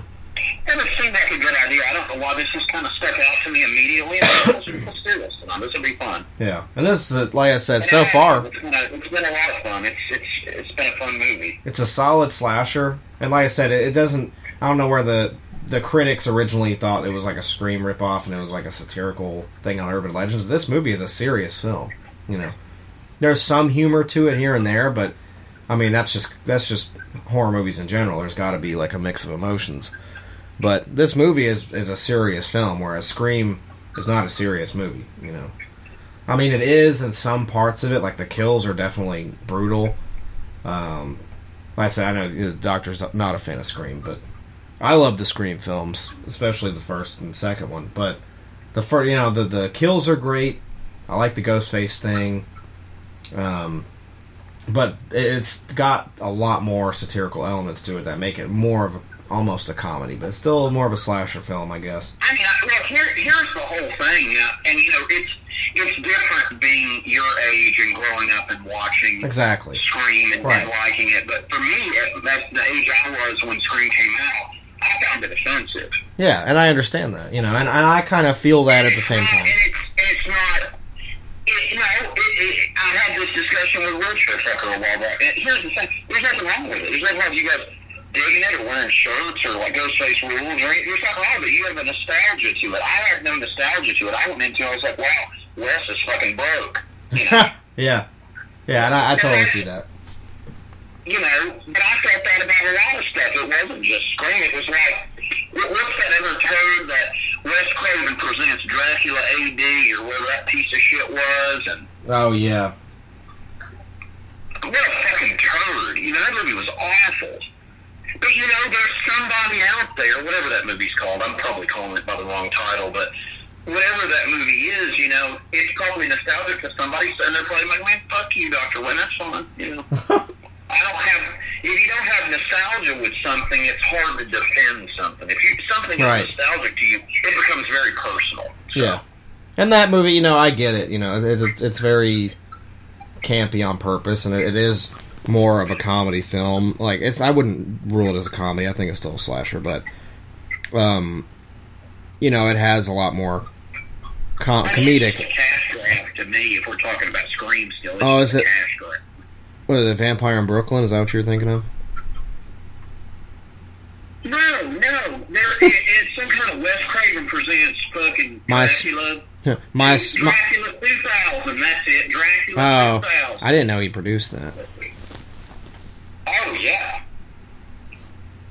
I'm telling you, after the Scream stuff, it's like cash grab, cash grab, cash Yeah. grab, cash grab, cash grab. It totally is. But uh, like I said, this film I don't think is comparable. I can see how they've. And let me, You know. let me, and I want to defend that a second because John was putting out good shit still. Yeah, Carpenter. Yeah. Like Wes Vampires Wes, solid. I'm telling you, Wes became Wes became the fucking uh, Richard Donner of fucking of, of horror. He just became a mockery of himself, and Yeah. it's like. You know, I mean, I'm sorry, it's the fucking truth. Like people, people want to get mad at me and, and, and, and attack me for for not liking that stuff. It's like, I'm sorry. I think this. You know, everybody's like, "Oh, there's gonna be a new Scream movie." Who cares? I don't fucking give a shit. That's like you going, oh, oh man, are you going to go see Pokemon 30 or Dragon Ball Z 90? No, because I didn't grow up with it. It's not my thing. Like, I'm just not into it. Yeah, But, you know, But- but it's not. It's not nostalgic to me, so I'm, I'm not into it. Do you know what I mean? yeah. Like I didn't grow up with it. it makes sense. But I will say for this film, it doesn't. You can you can compare it to to Scream because they came out around the same time. Obviously, the success of Scream was like, oh, let's make more slasher films because it's hitting again. So they made this film after the success of Scream because they know they can make money off of it. But this doesn't feel like a parody movie to me. No, this is a serious film. Like it's kind of it, it, it it's a cool story. The guy, I love the director that did this because he went on and did in 2001. He did Valentine. That movie is fucking awesome. I think it it it it stands. It doesn't get enough credit, and I don't think this one does either. Like the killer in this, and the killer, and there's a it says Greenwood. I think that's cool. Um, it's I don't know. I think the the killer in this is really fucking cool. And, and oh, there's uh, Freddy Krueger. He's dead. Is Jared Leto the fucking killer? I am not telling you. That's part of the, the beauty of this film. Dude, you don't understand. I, I literally do not even remember. The last time I saw this, Oh, I remember. I remember vividly, like as the movie goes on. saying, but I don't remember because I've seen this movie one time in the theater on a date. And you were getting whacked off. You don't even remember anything else. You were just I did, and after you get whacked off, you're just kind of like wanting to just rack kick it, you know. yeah. You just remember fucking buttering your popcorn. That's all you remember. That is correct. Just, but um, But you, but do you know what I'm saying? Like, I think, I, and I, again, I'm not trying to be harsh about. it. Like, if, if you're nostalgic about anything, that's great. And I, by no means, the entire length of this podcast that we've done this, am I trying to discourage that? But you can't make someone nostalgic about something they're not. yeah, it's impossible because you just don't understand. Like, I can't make people nostalgic about thrashing. Thrashing is nostalgia to me, you know. So. Yeah, I get that. Um, you know, and, and some people just don't understand that, and and I get that too. But they're like, "Why don't you just watch it? You don't like it?" It's like, well, I didn't grow up with it, so it's not something I'm like sensitive about or understand because it's not my thing, you know. But um, like I said, this film is just great, and I love. Again, I, I'm just we'll have to do Valentine sometime too because that that movie's fucking badass, and it's I love the the killer in that. It's a very uh, slaughter high kind of feel. Blu-ray of that. Yeah. And I saw that in the theater as well. I did too. I, again, I had not seen that fucking thing until I had done. Oh shit! Is he the? That is Julian. What's his name? Dude's in a ton of stuff. Is he the killer? I don't know. Is he? I don't know, man. I, I gotta be honest. I'm kind of on the edge of my seat with that because I don't remember. That's why it's cool. This movie, I like it. Um, trying to see what other stuff he's in. Because he's one of those familiar faces where you're like, "What the fuck's he in?" He's in so much stuff. I know he's in. Uh, he's in Wrong Turn. He's in Supernatural. Uh, he's in Cube. He's in X Men: Last Stand. Um, he's in Man of Steel. He's in Survival of the Dead. He's in The Witch. A shout out to Millie who loves that movie. Um, Saw Four. Wait, that's the killer right there. He's in Mimic. Um, Todd in the Book of Pure Evil. That's a really funny show. Um, he's in a lot more shit than that. I mean, that guy's all over the place. Julian Richings. We don't know if he's the killer yet. He's obviously a he's a weird No, janitor. they're being chased by the killer. Yep. So he gets ruled out. And I guess, you know, the parallel to this and Scream 2 was that, you know, it's it's one of those mysterious, like, we don't know who the killer is kind of thing. Um, but, you know, again, it, it this did feed off the success of that film, but it, they don't really have too much similarities. It's just kind of 90s slasher. But I appreciate Scream for kind of revamping that genre at the time because it gave us films like this and a lot of other really good ones in the 90s. No, no, I'm not. Look, I, I, but it did by default. Wes Craven wasn't trying to reboot the slasher. No, he was just trying to cash in on the teen crowd and, and make make money, which he did, and he was very successful with He it. was cashing in on nostalgia. Is all he was doing, Yeah, which is actually gross, I think. But yeah. I don't know it. I don't know. I'll tell you a really interesting read, man. Is well, it's actually it's not a read; it's a viewing. But John Carpenter did several of these horror documentary things where they interviewed him. Yeah, Man, he hates those movies as much as I do. And you know who else hates it? And I thought this fucking ruled. Romero fucking hated him. Stephen King hated him. And those are my, and Stephen and John are my boys. And I'm just like, it just we were of a mindset. We just it, it again. This has nothing to do with you or wheelchair fucker. I'm just saying. But we were of a mindset. It's like you can't hoax us into this crap. yeah. No, I totally understand that. Now you, now you can you can do the double D dogs and love everything, but I'm talking about, you know, I I can't do that. That's Right. not me, you know. But then here's the thing: I'm totally open to watching the first stream with you on here sometime. I'll do it. That's going to be a pretty brutal fucking, you know. Yeah, I'm not gonna pull, I'm not gonna pull, I'm not gonna pull any punches with it. I'll throw punches the whole time, but we can do it. that would actually be kind of fun just to to have that. You know, we've never really done a film where you openly don't really care for, and then we do it. so, I mean, if you're wanting to do an episode like that, we'll do it. Well, I mean, and if I'm going to watch one I would rather watch the first one. You know, 'cause Yeah, the first one's the best one. I mean, the the second one I have. I've only seen the first two, so. The third one's the worst one. And I, look, I'll be honest with you. I saw both of them theatrically, Mhm. and it just it. re- I don't know how to describe this. It just never was really my thing. Like I just, I don't know. All right, so there's not as much killing to it. It's a lot more just getting to know the characters and then being like, who, which one do you think it is? And then it's like there's not much slasher in it. You know, the second one there's a lot more slasher stuff, and the third one is a lot more slasher elements. But the third one is another one of those weird Wes Craven things where it's like it's a movie about the movie inside the movie, and they're actors acting. The, it's just one of those.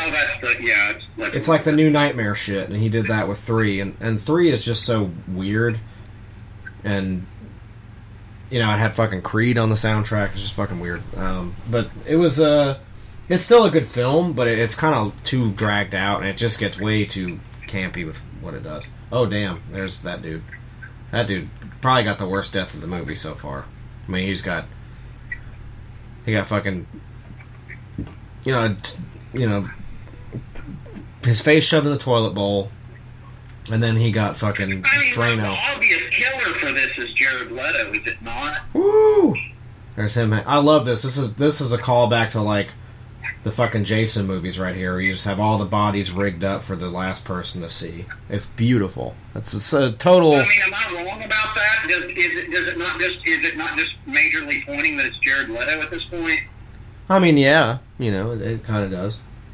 Um, even this though, like I, I absolutely love it. That the, I mean, it's probably a subtle nod to it, or maybe it's not. I don't know.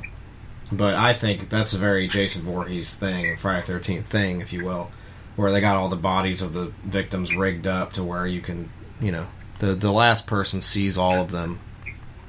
Which I thought Jared Leto got knocked off. Wow. Rebecca Gayheart. I'm gonna turn this music, uh, this uh, volume up actually here. One of my favorite reveals, I I had no idea it was her. That's crazy.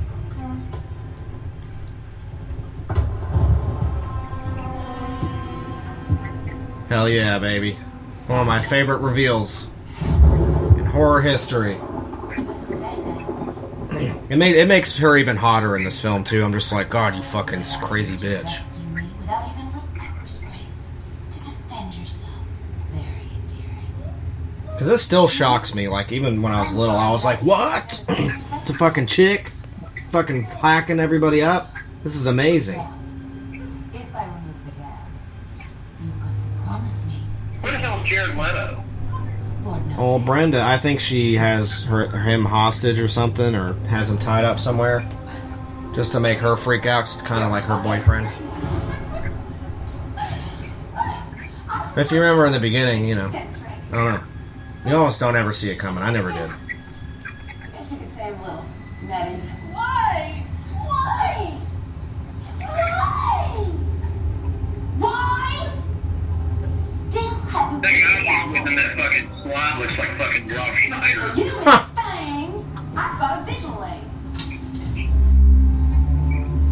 She's like, remember my boyfriend, Deuce Bigalow?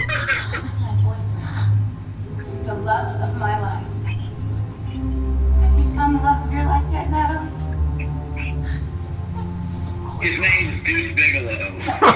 All. He's a he bitch man pimp. Did ring any bells, Nat?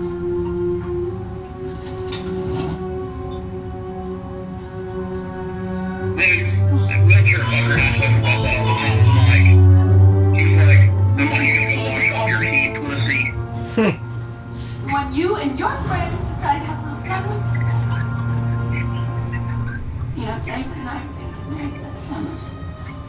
graduation. You didn't have enough money to buy me a ring yet, so. Get me this instead. What's interesting about this too is how straight edge she is in Jawbreaker. She's like terrible. Yeah. You were right. It was your car. And you weren't there, Natalie.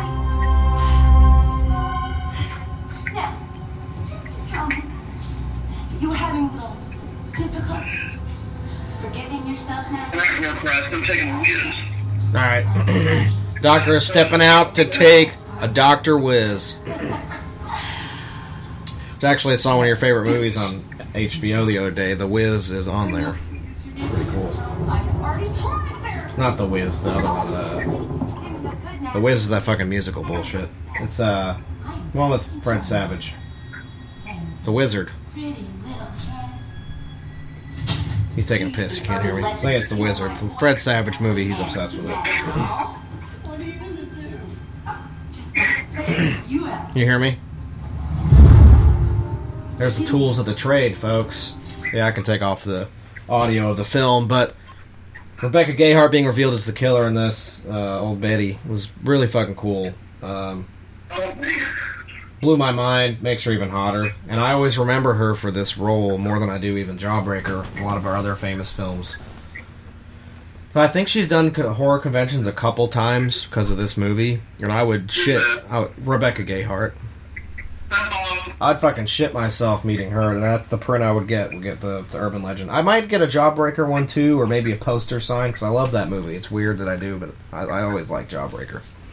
I Um, think it's weird. It's a good movie. it's a great movie, but um, this film, this ending where she gets revealed as in her performance at the end of this, always resonated with me and stayed with me. That's why I like this movie so much. You know, it's I don't know. I always remember her this this whole scene more than I do the rest of the film. Yeah, it's just so it always stuck with me. It's great. What's that movie like? Fred Savage? Is it The Wizard? Yes. That's on HBO. Yeah, it's so good. Say when you're taking a whiz, I was trying to remember what the movie was. It's like, oh yeah, he's taking a wizard. He's, take, he's taking a Fred Savage wizard. It's such a good that movie. Have you watched it? So good. yeah, it is good. I haven't seen it since it's been on HBO, but I need to watch it. It's on my queue. It's on my blue queue. Recording, I'm telling you, it's a, it's a, it's a good, awesome movie. I've seen it. It's been a while though, but now that it's popped up on on all HBO, I need to check it out. it's been a while. It's always such a dope in anatomy. Well, who cares? I don't know. This this is good shit. I think if I start up a death metal band of my own, which I've been working on, just just me all by myself, then I'm gonna use quotes from movies like this, like '90s shit, instead of doing the '80s stuff. You know. The 80s stuff's been overdone in bands. You know, I think Morticians use pretty much every horror movie ever made in their in their shit. So I'd have to do something new. I'll just pull stuff from this movie. Like that quote was badass right there. Here's old Reese coming back. I do love Reese. Again, I'm telling you, I'm getting one of those fucking police bomber jackets from all like the horror film shit. But I already got a, a Haddonfield Haddonfield uh, patch ready to go. Haddonfield Police or whatever. I'm gonna get one of those sick bomber jackets, the green ones with the. You got to get the ones with the with the. I've said this on another episode. I don't even care. I think it was the Monster Dog one. You got to get the black fucking. The black fucking fur. You can't just have the, the jacket. You gotta have Is he in on it with her, or is he not? I don't remember that part. I thought he died. Or he got knocked off in that gas station. No, there he is. Here we go. We'll turn the audio up for this. Here's Jared Leto. Really? Oh, yeah. I mean, I thought I was screwed after Natalie here fucked it up for me with the dean. This. This is just what I need. A few things, okay? I'm listening. Well, I need some details for my article. You know about how Wexler did each one? Details only you could give me. Would be great for your career. And we would be so fucking hot to get.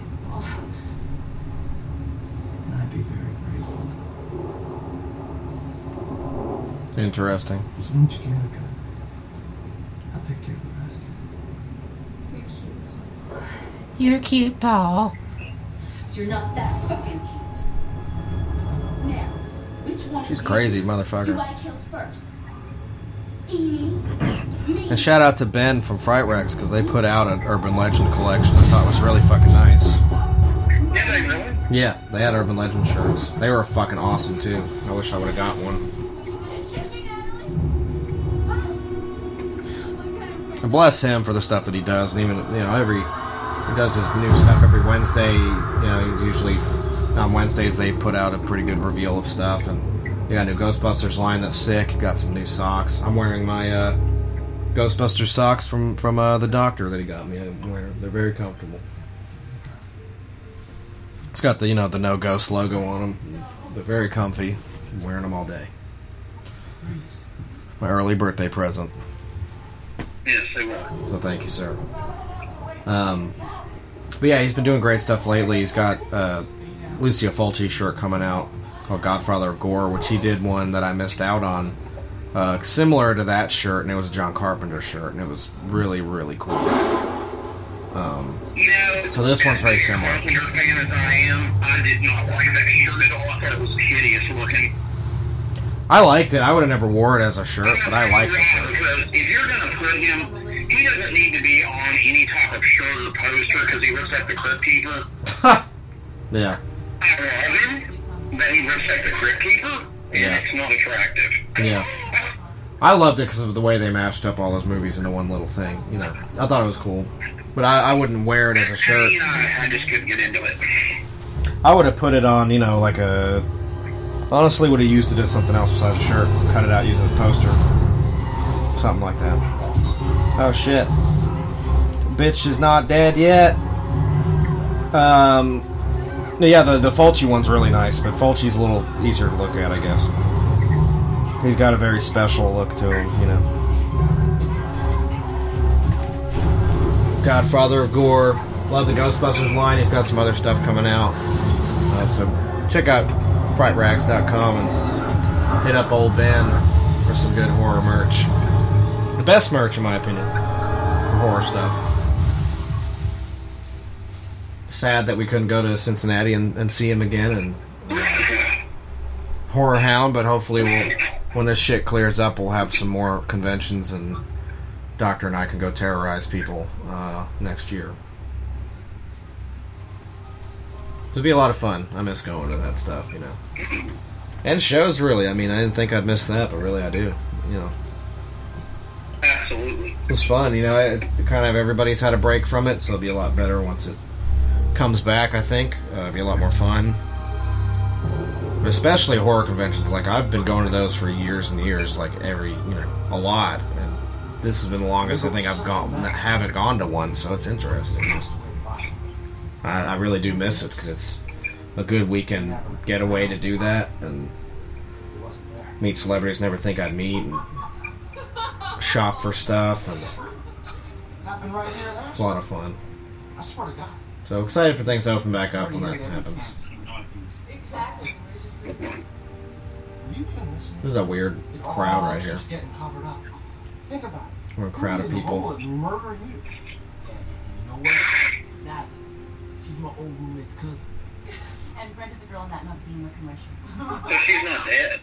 Look, does anybody here believe Yeah, she said Brenda in the Noxzema commercial. I think I read in one of the the trivia things that I think uh, Rebecca Gayheart was actually in one of those commercials, like in real life.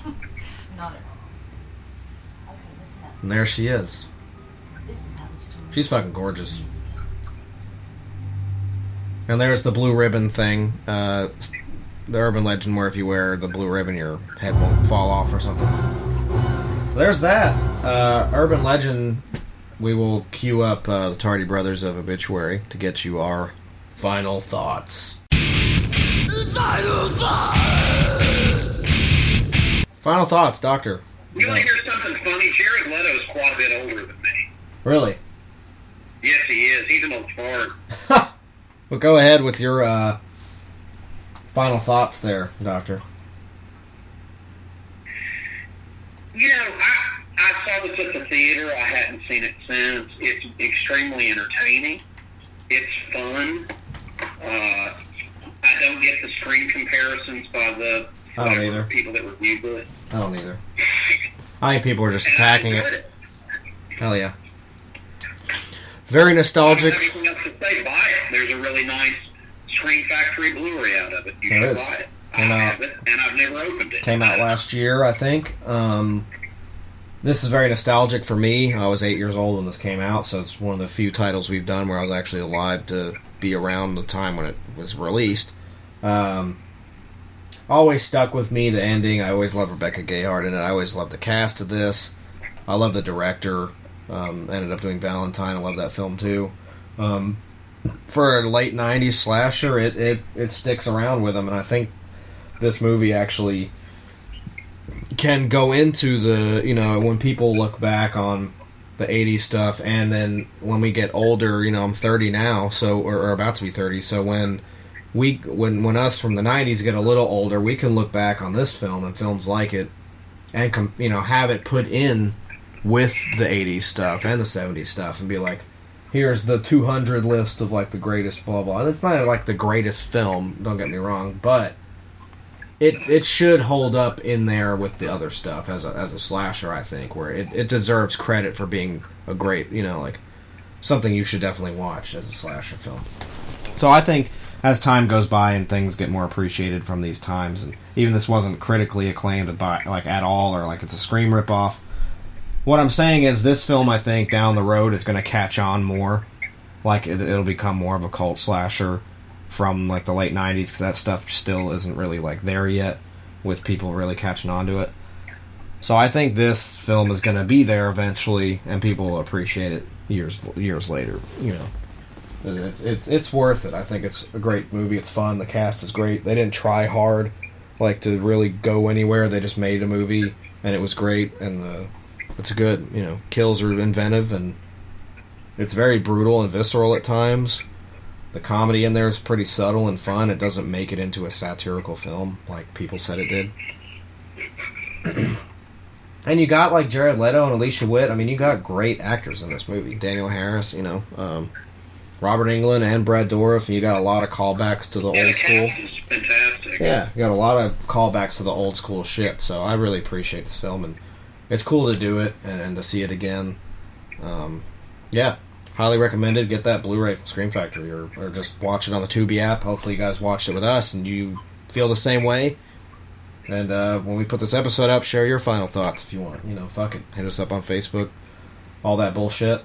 Uh, we appreciate your guys' uh, support throughout the years, and uh, continue to support death metal and horror, and we'll be there. You know, we'll be there for that. So thank you.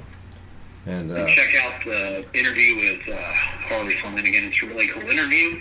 Yes. personal interview. Uh, a lot of stuff we talked about. There's going to be some stuff in that interview that doesn't make it to the final cut, thanks to the magic of Corey Price. So, um, it's a good thing, you know. We're going to get it, wrapped up and get it, get it where we don't have to, we don't have to. Uh, edit it too much, but it's a kind of an interview, and uh, he's a really cool guy.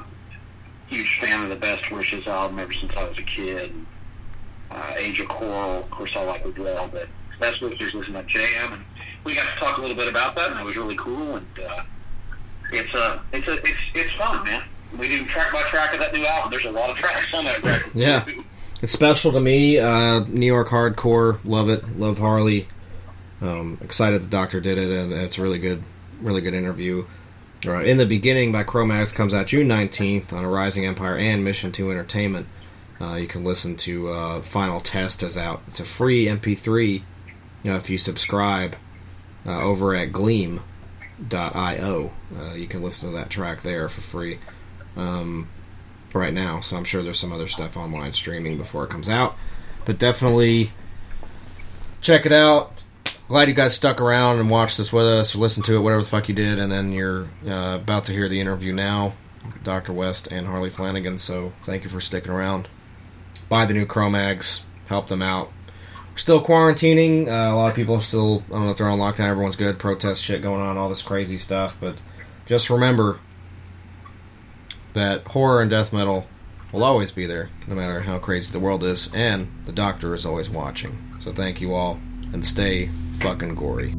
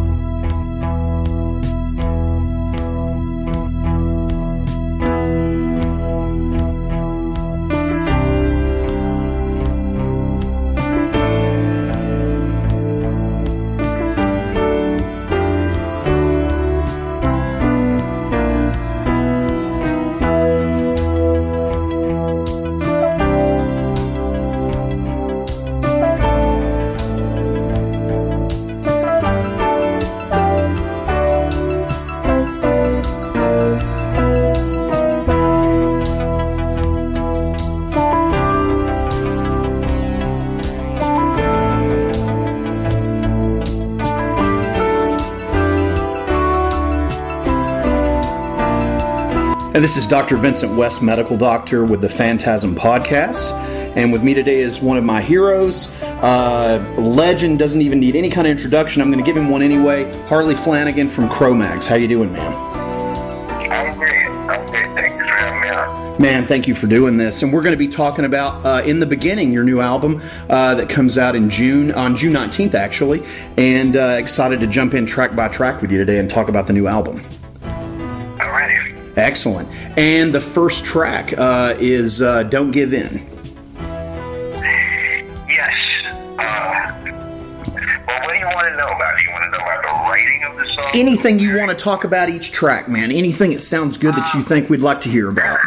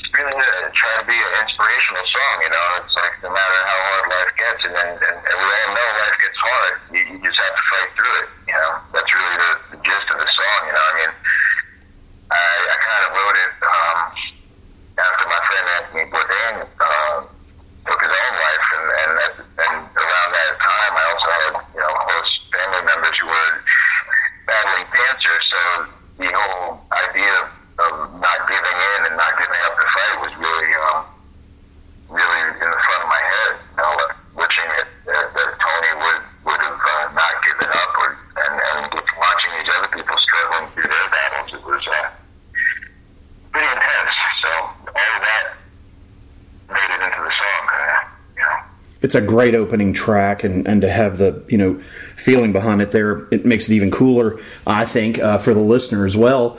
And then uh, track two is uh, "Drag You Under."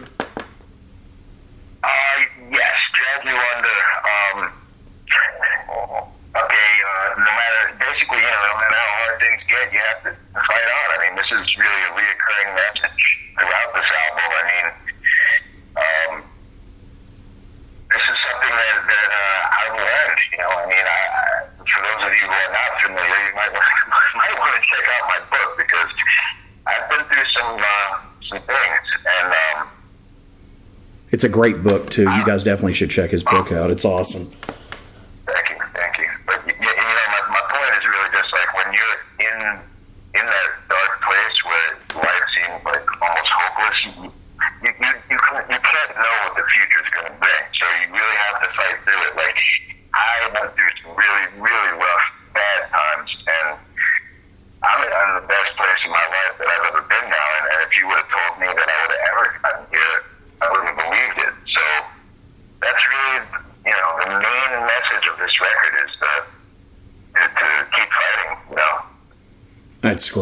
It's I think especially with everything going on with the pandemic and everything, and, and it's it's it's it's I don't know, it's very inspirational, and then all the stuff behind with your life, it's just great, man. I love I love the I love the record, man. It just keeps flowing. I love every track on it, and uh, say we'll jump into track three, uh, "No One's Victim."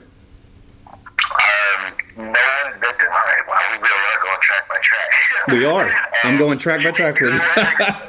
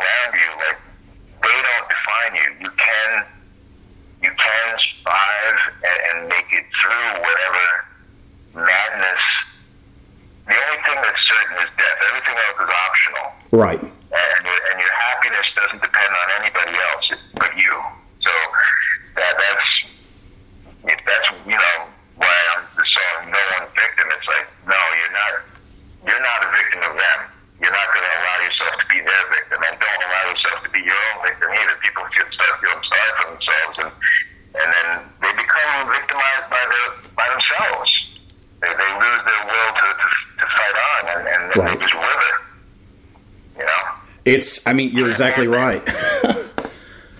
yeah. I mean, uh, as, as, you know, I've struggled uh, a lot, and now you know, as a father, what my kids go through, what they're going through, you know, it's this. Uh, this is a life.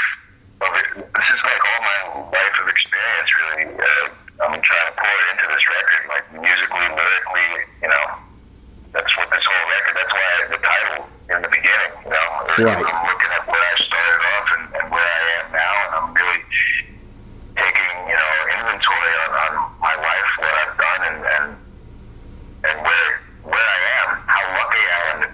Right, right. Definitely, definitely.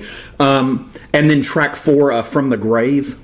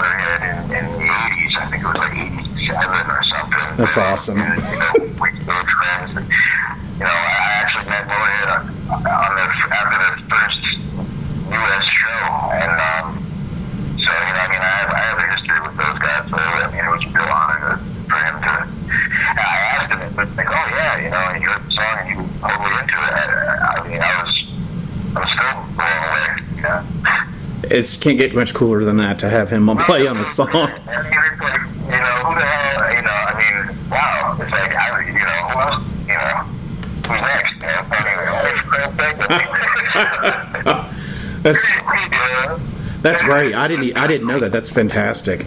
Uh, and then, yeah, it's killer. Uh, track five. Uh, no one's coming.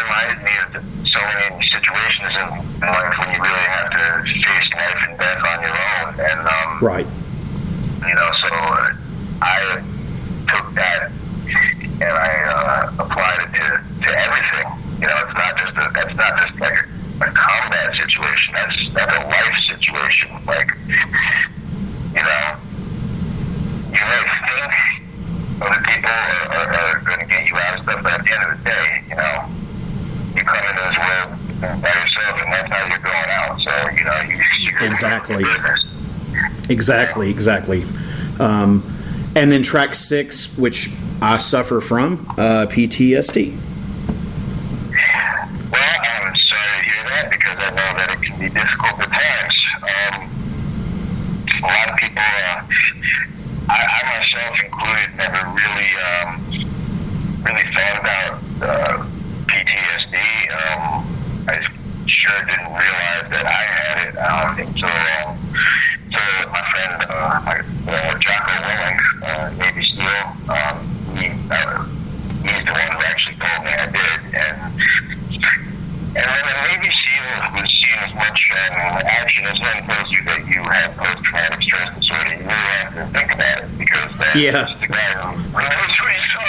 Amen. Amen.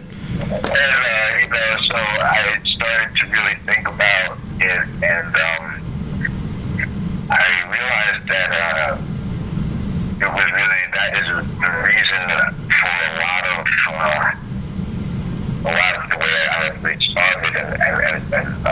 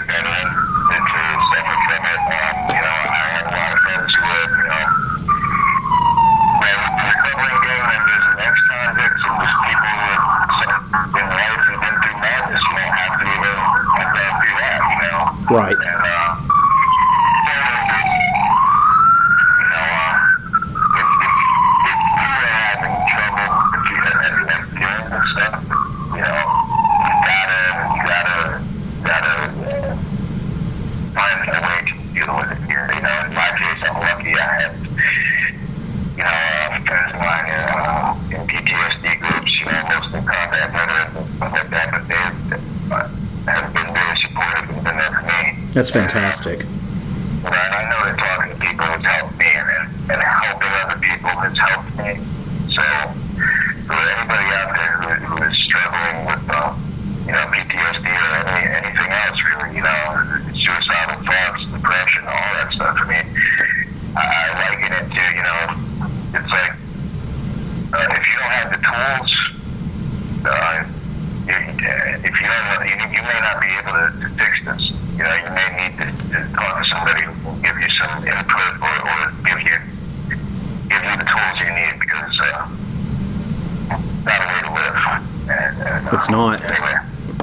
thank you for saying that. I, I'm, I'm not a military veteran myself either. I just I had a lot of traumatic stuff happen to me, uh, and uh, I'm just not. I'm seeing a therapist uh, occasionally, and, and, and it's been great for me. And and uh, so yeah.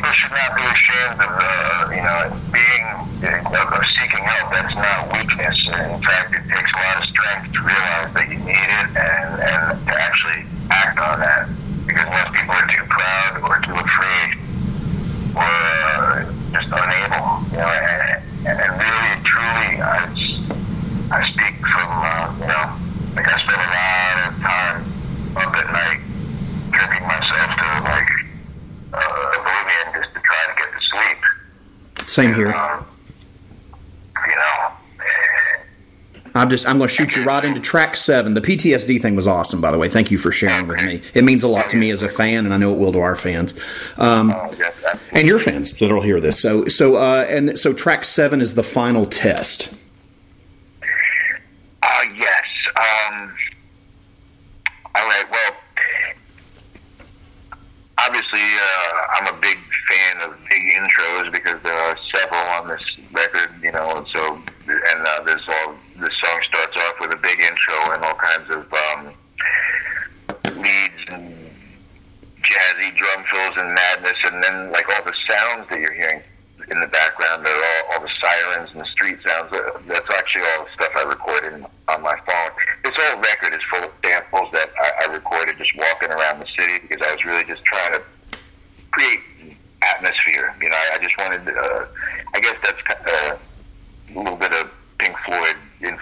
it's awesome.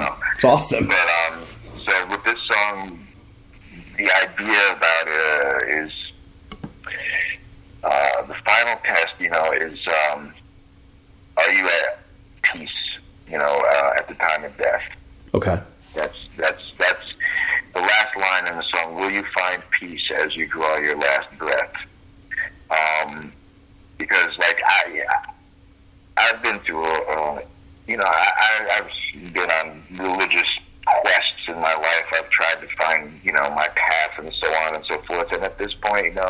and, on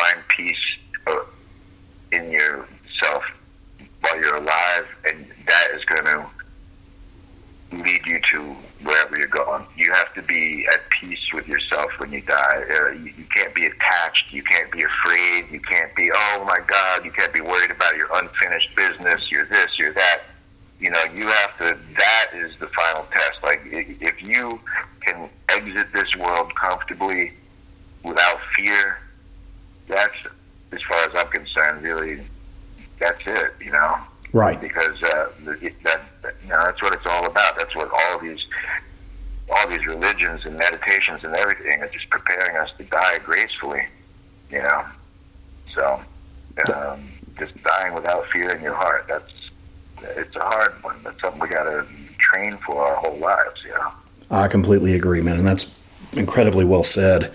Um, and uh, track eight, one bad decision. Yeah, well, this one's pretty pretty damn obvious. Uh, it's like one bad decision could uh, ruin everything. Is the gist of this song? right. Uh,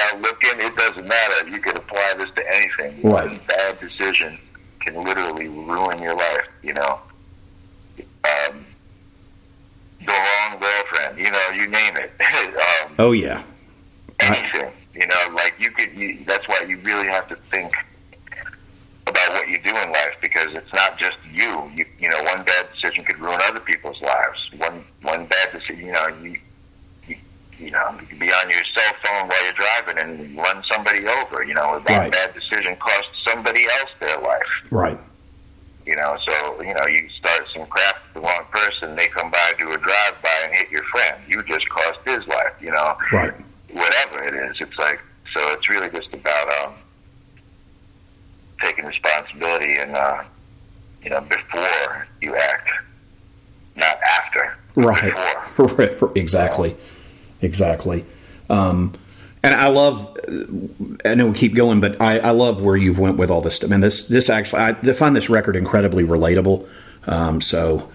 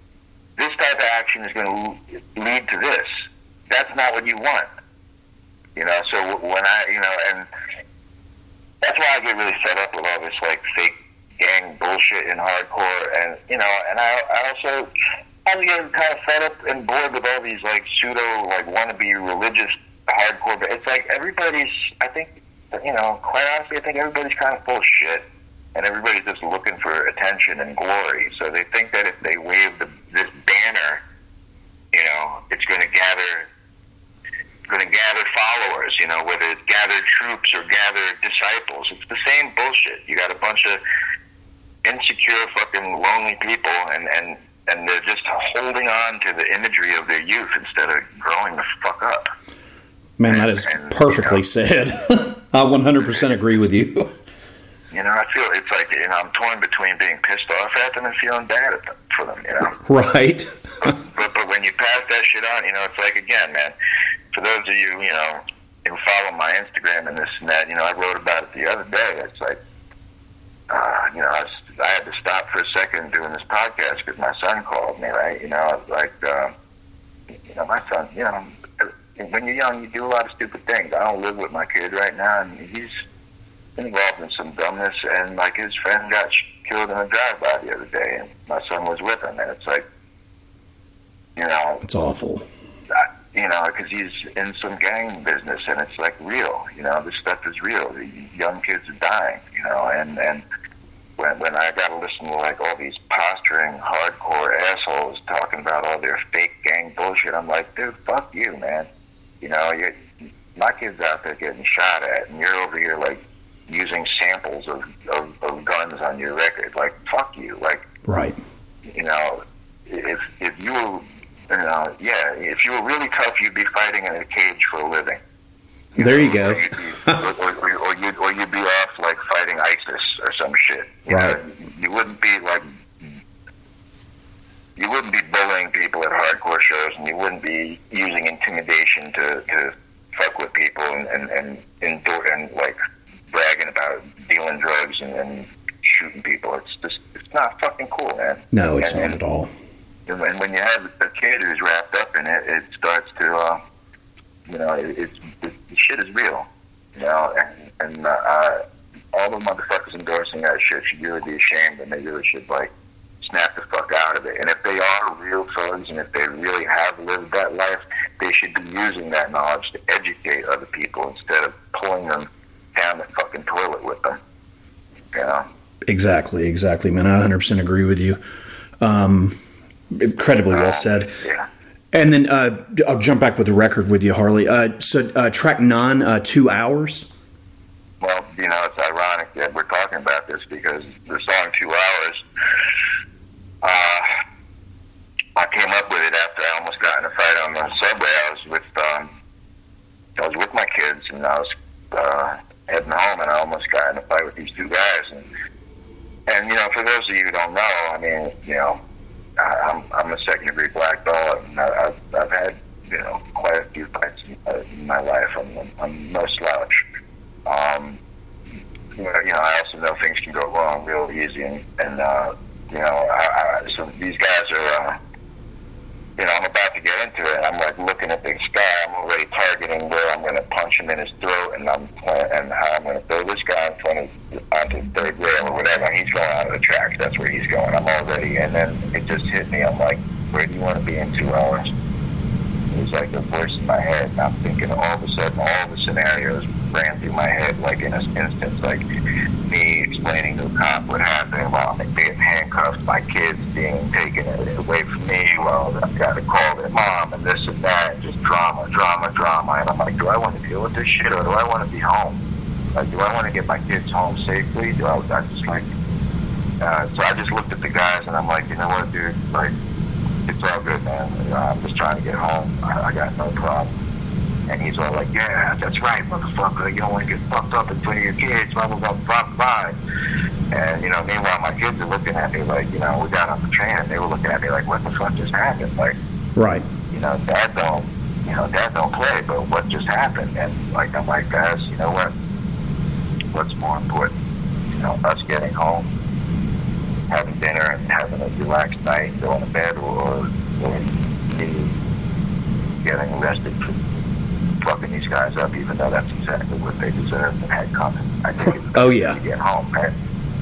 And so that's what that song is about. And um, you know, where do you want to be in two hours? And um, and I didn't even have lyrics when I did this track. It I just I just knew I, I had the lyric. Where do you want to be in two hours? The chorus. The rest of it I, I just made up. I didn't have to make it up. I just I, I literally Lived it. story. yeah, and then I and then I just told relived another little moment of I remember sitting in a cell thinking to myself, what the fuck did I do? And I yeah. You know, I've been in cells going, why did I let myself get into this?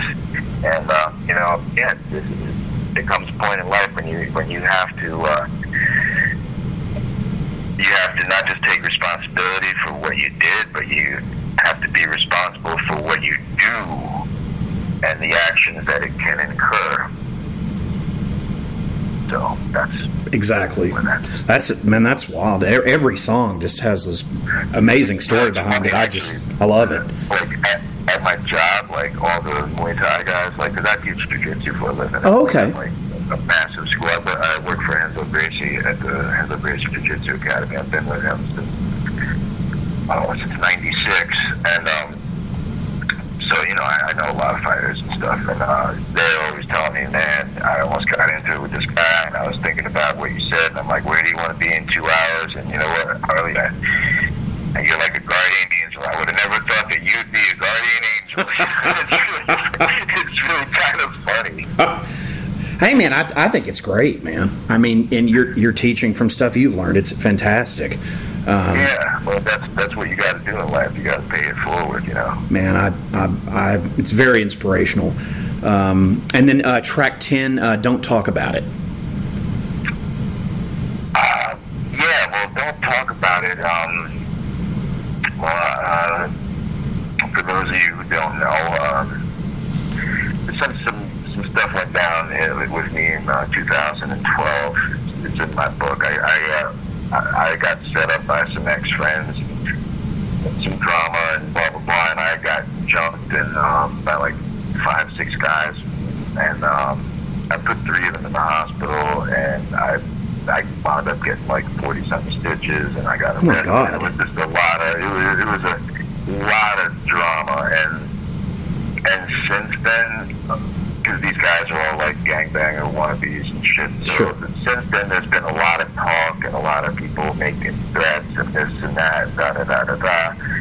And so this song was kind of about that, uh, loosely about that, and and just in general about people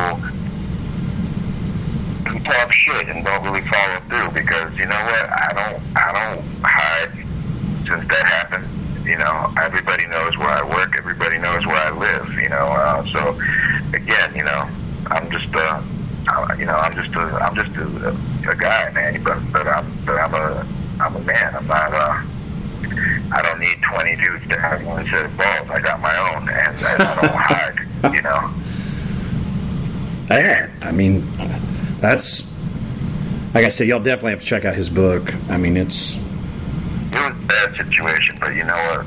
Like I like I said earlier in, in, in uh, the show, like I'm in a great place in life right now, and and that, 2012, I, I was like in hell, and and to be where I am now in itself is. Uh, you know, it is some sort of miracle and, and, and proof that, you know, life is good if you just weather the storm, you know.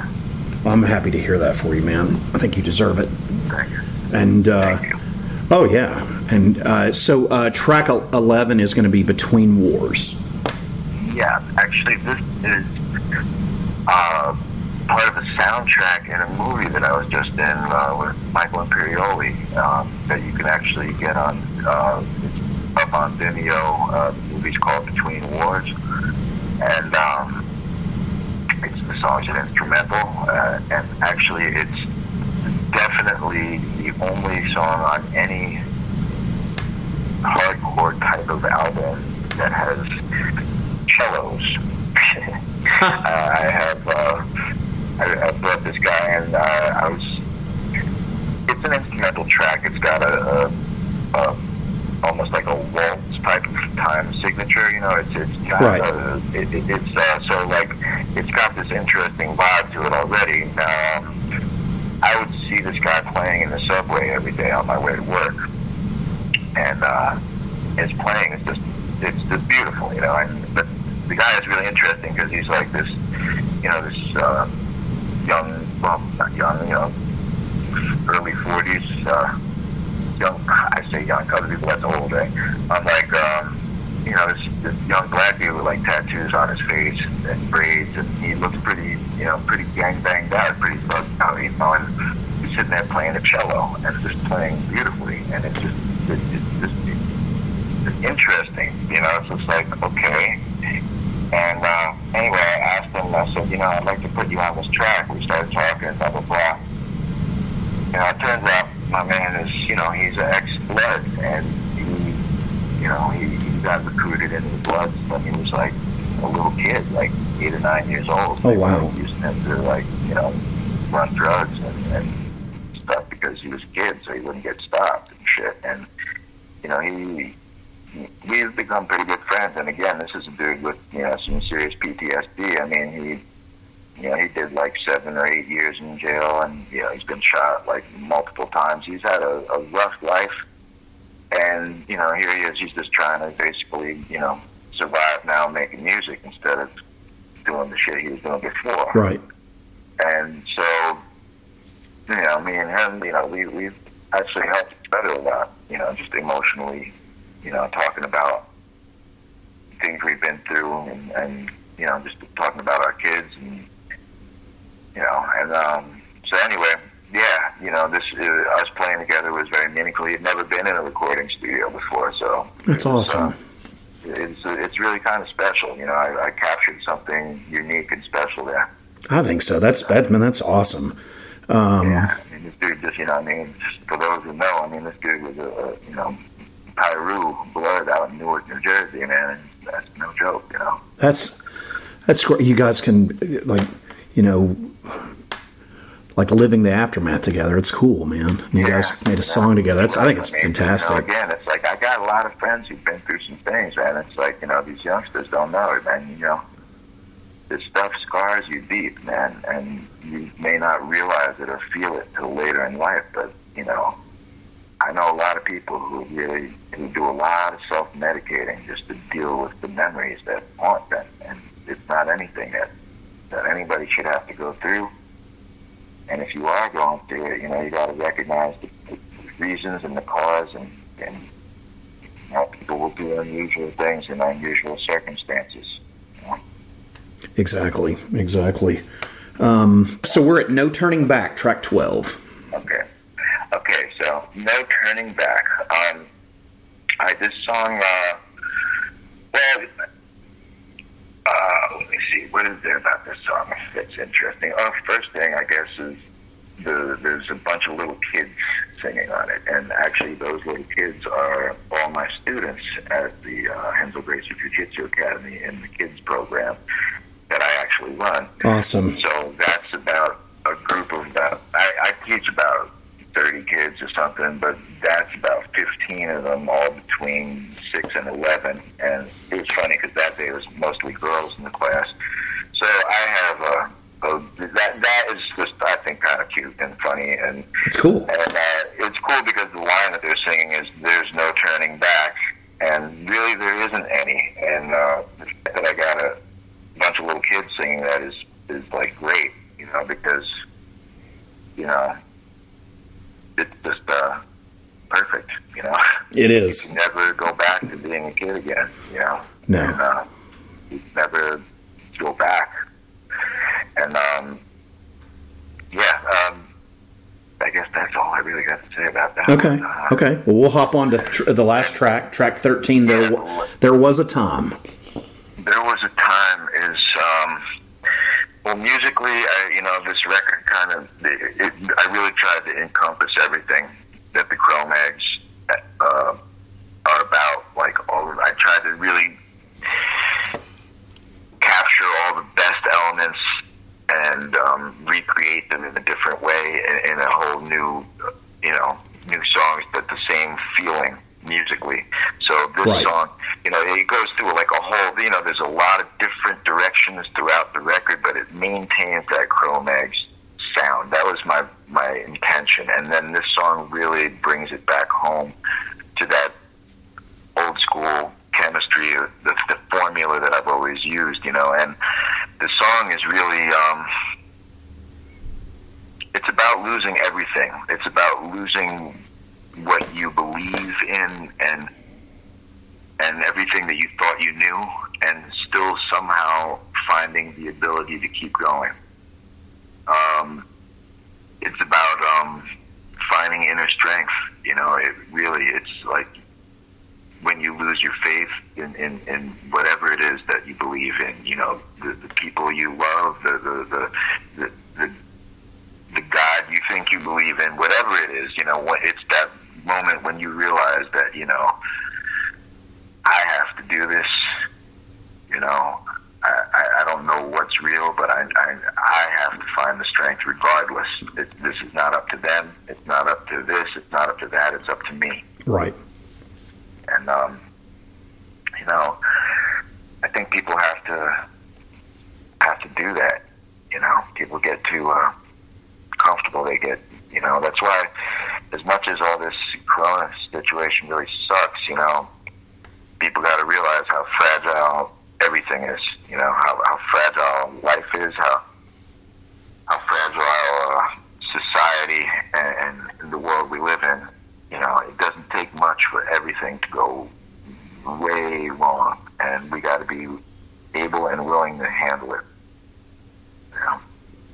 I 100% agree with you, man. It's and and the whole album, man, just seems like a, a trip through your life. I I can't thank you enough for all the stories about these songs, man. I really appreciate you taking the time to talk with me and and the record the record is just it's so cool, man. Um, and I want to ask you just a couple more things, if it's okay. Um, are you guys were, were you planning to do some touring stuff before all this bullshit happened? Maybe next year? Or? Yeah, you know, we had a whole bunch of festivals lined up, mostly in Europe. We had a tour for Japan. I mean, we had a lot of stuff. We had U.S. shows um, lined up, but the good news is that everything is is being rescheduled, and um, so we're gonna next year is gonna be a really busy year. You know, like everything we didn't get to do this year, plus everything we were already planning on doing next year, and um, I've also like in, during this quarantine, I've, I've written pretty much like the next two albums. I've got, Awesome. Like, dude, I've got like sixty pieces of music in the bag already. So Excellent. we're gonna try to record sooner than later. We're actually scheduling uh, recording now because I want to have my next record ready so that when next year comes around, we don't have to take any time off to write or record anything. But, but so once we start gigging, I just want to keep the machine going. You got it in the bag. All this done. Yeah, you know. That's that's fantastic, man. Well, if you make it down to the Atlanta ways, I'd love to hang out with you, man. Um, oh hell yeah, man! We can sit down and do another fun interview. I've, I can't- seriously, this has been absolutely incredible. I can't thank you enough for your time and your words on this stuff, man. And the album it comes out June nineteenth, guys. Check it out in the beginning from Cro-Mags. Uh, Harley Flanagan, you're a legend, man. You're literally one of my heroes. And I, I've got if I if I don't ask you this, I, I'm going to kick myself for the rest of my life. I love Best Wishes. I love the Best Wishes album. Do you have anything cool you can tell me about that album? Because I love that record. There's a lot of stories about that session. I can tell you that um, I recently saw Petey Hines, the drummer from back then, um, when I was out on floor with the Misfits, and I hadn't seen him in a lot of years, and it was so great to see him. It was it was really cool, and uh, um, the recording studio was allegedly haunted. And uh, well, I don't want to say allegedly because some really weird stuff happened that was definitely supernatural when we were there, and uh, it really freaked my drummer out like bad. So like he pretty much blasted all his drum tracks out in like the first day and got the hell out of there because he was like, I think he spent like one or two nights. We were sleeping at the studio, and it was like every night, like crazy, crazy shit would happen. So. So naturally, we all started fucking with Petey, like a little extra, you know. So and, and, uh, yeah, it, it, so it was it, it, it was funny, but you know that's that's really all I can think of off the top of my head is like yeah, like crazy shit, like sinks, uh, like uh, dishes fly, flying out of the sink, like and hitting the floor while nobody's in the kitchen, shit, like Oh wow! yeah, like fucked up shit, like yeah. So it was like, and every one of us uh, saw or experienced something, and even guys who were like, you know, like even Parris was like a non-believer in anything. You know, he's like a total skeptic, doesn't believe in jack shit, and even he had a couple moments that like made him fucking almost, you know, shit his drawers and piss down his bed. So yeah,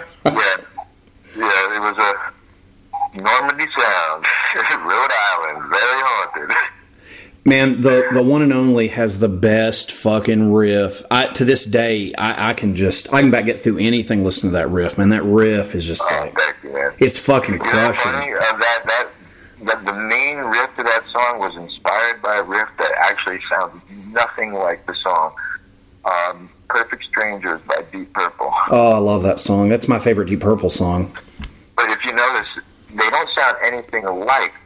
But the Deep Purple riff that's like, gong get it in, gong get it in, get it in, gong get it in, get it in, get it in, Yep. get it in, kind of inspired the.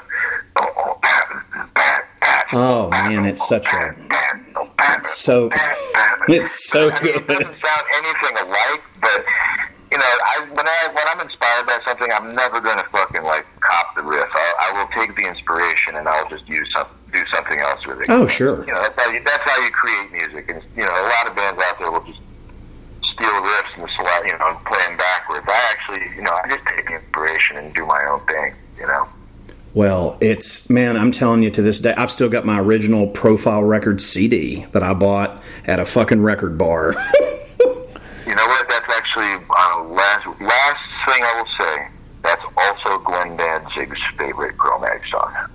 I did not know that. Well, there you go. That's fucking amazing. Hey man, I can't thank you enough for doing this, man. This has been awesome. In the beginning, Cro-Mags comes out June 19th. Check it out. Uh, go see these guys. Man, I fucking love this. Yeah, come see us next year. You ain't gonna see us this year, but pick up the record. By the time we roll through, you'll know it. So. Yeah, they'll know it. Brother, thank you so much for this. Seriously, have a great Memorial Day. Good luck with everything with you. And, and man, I hope to see you down south sometime next year.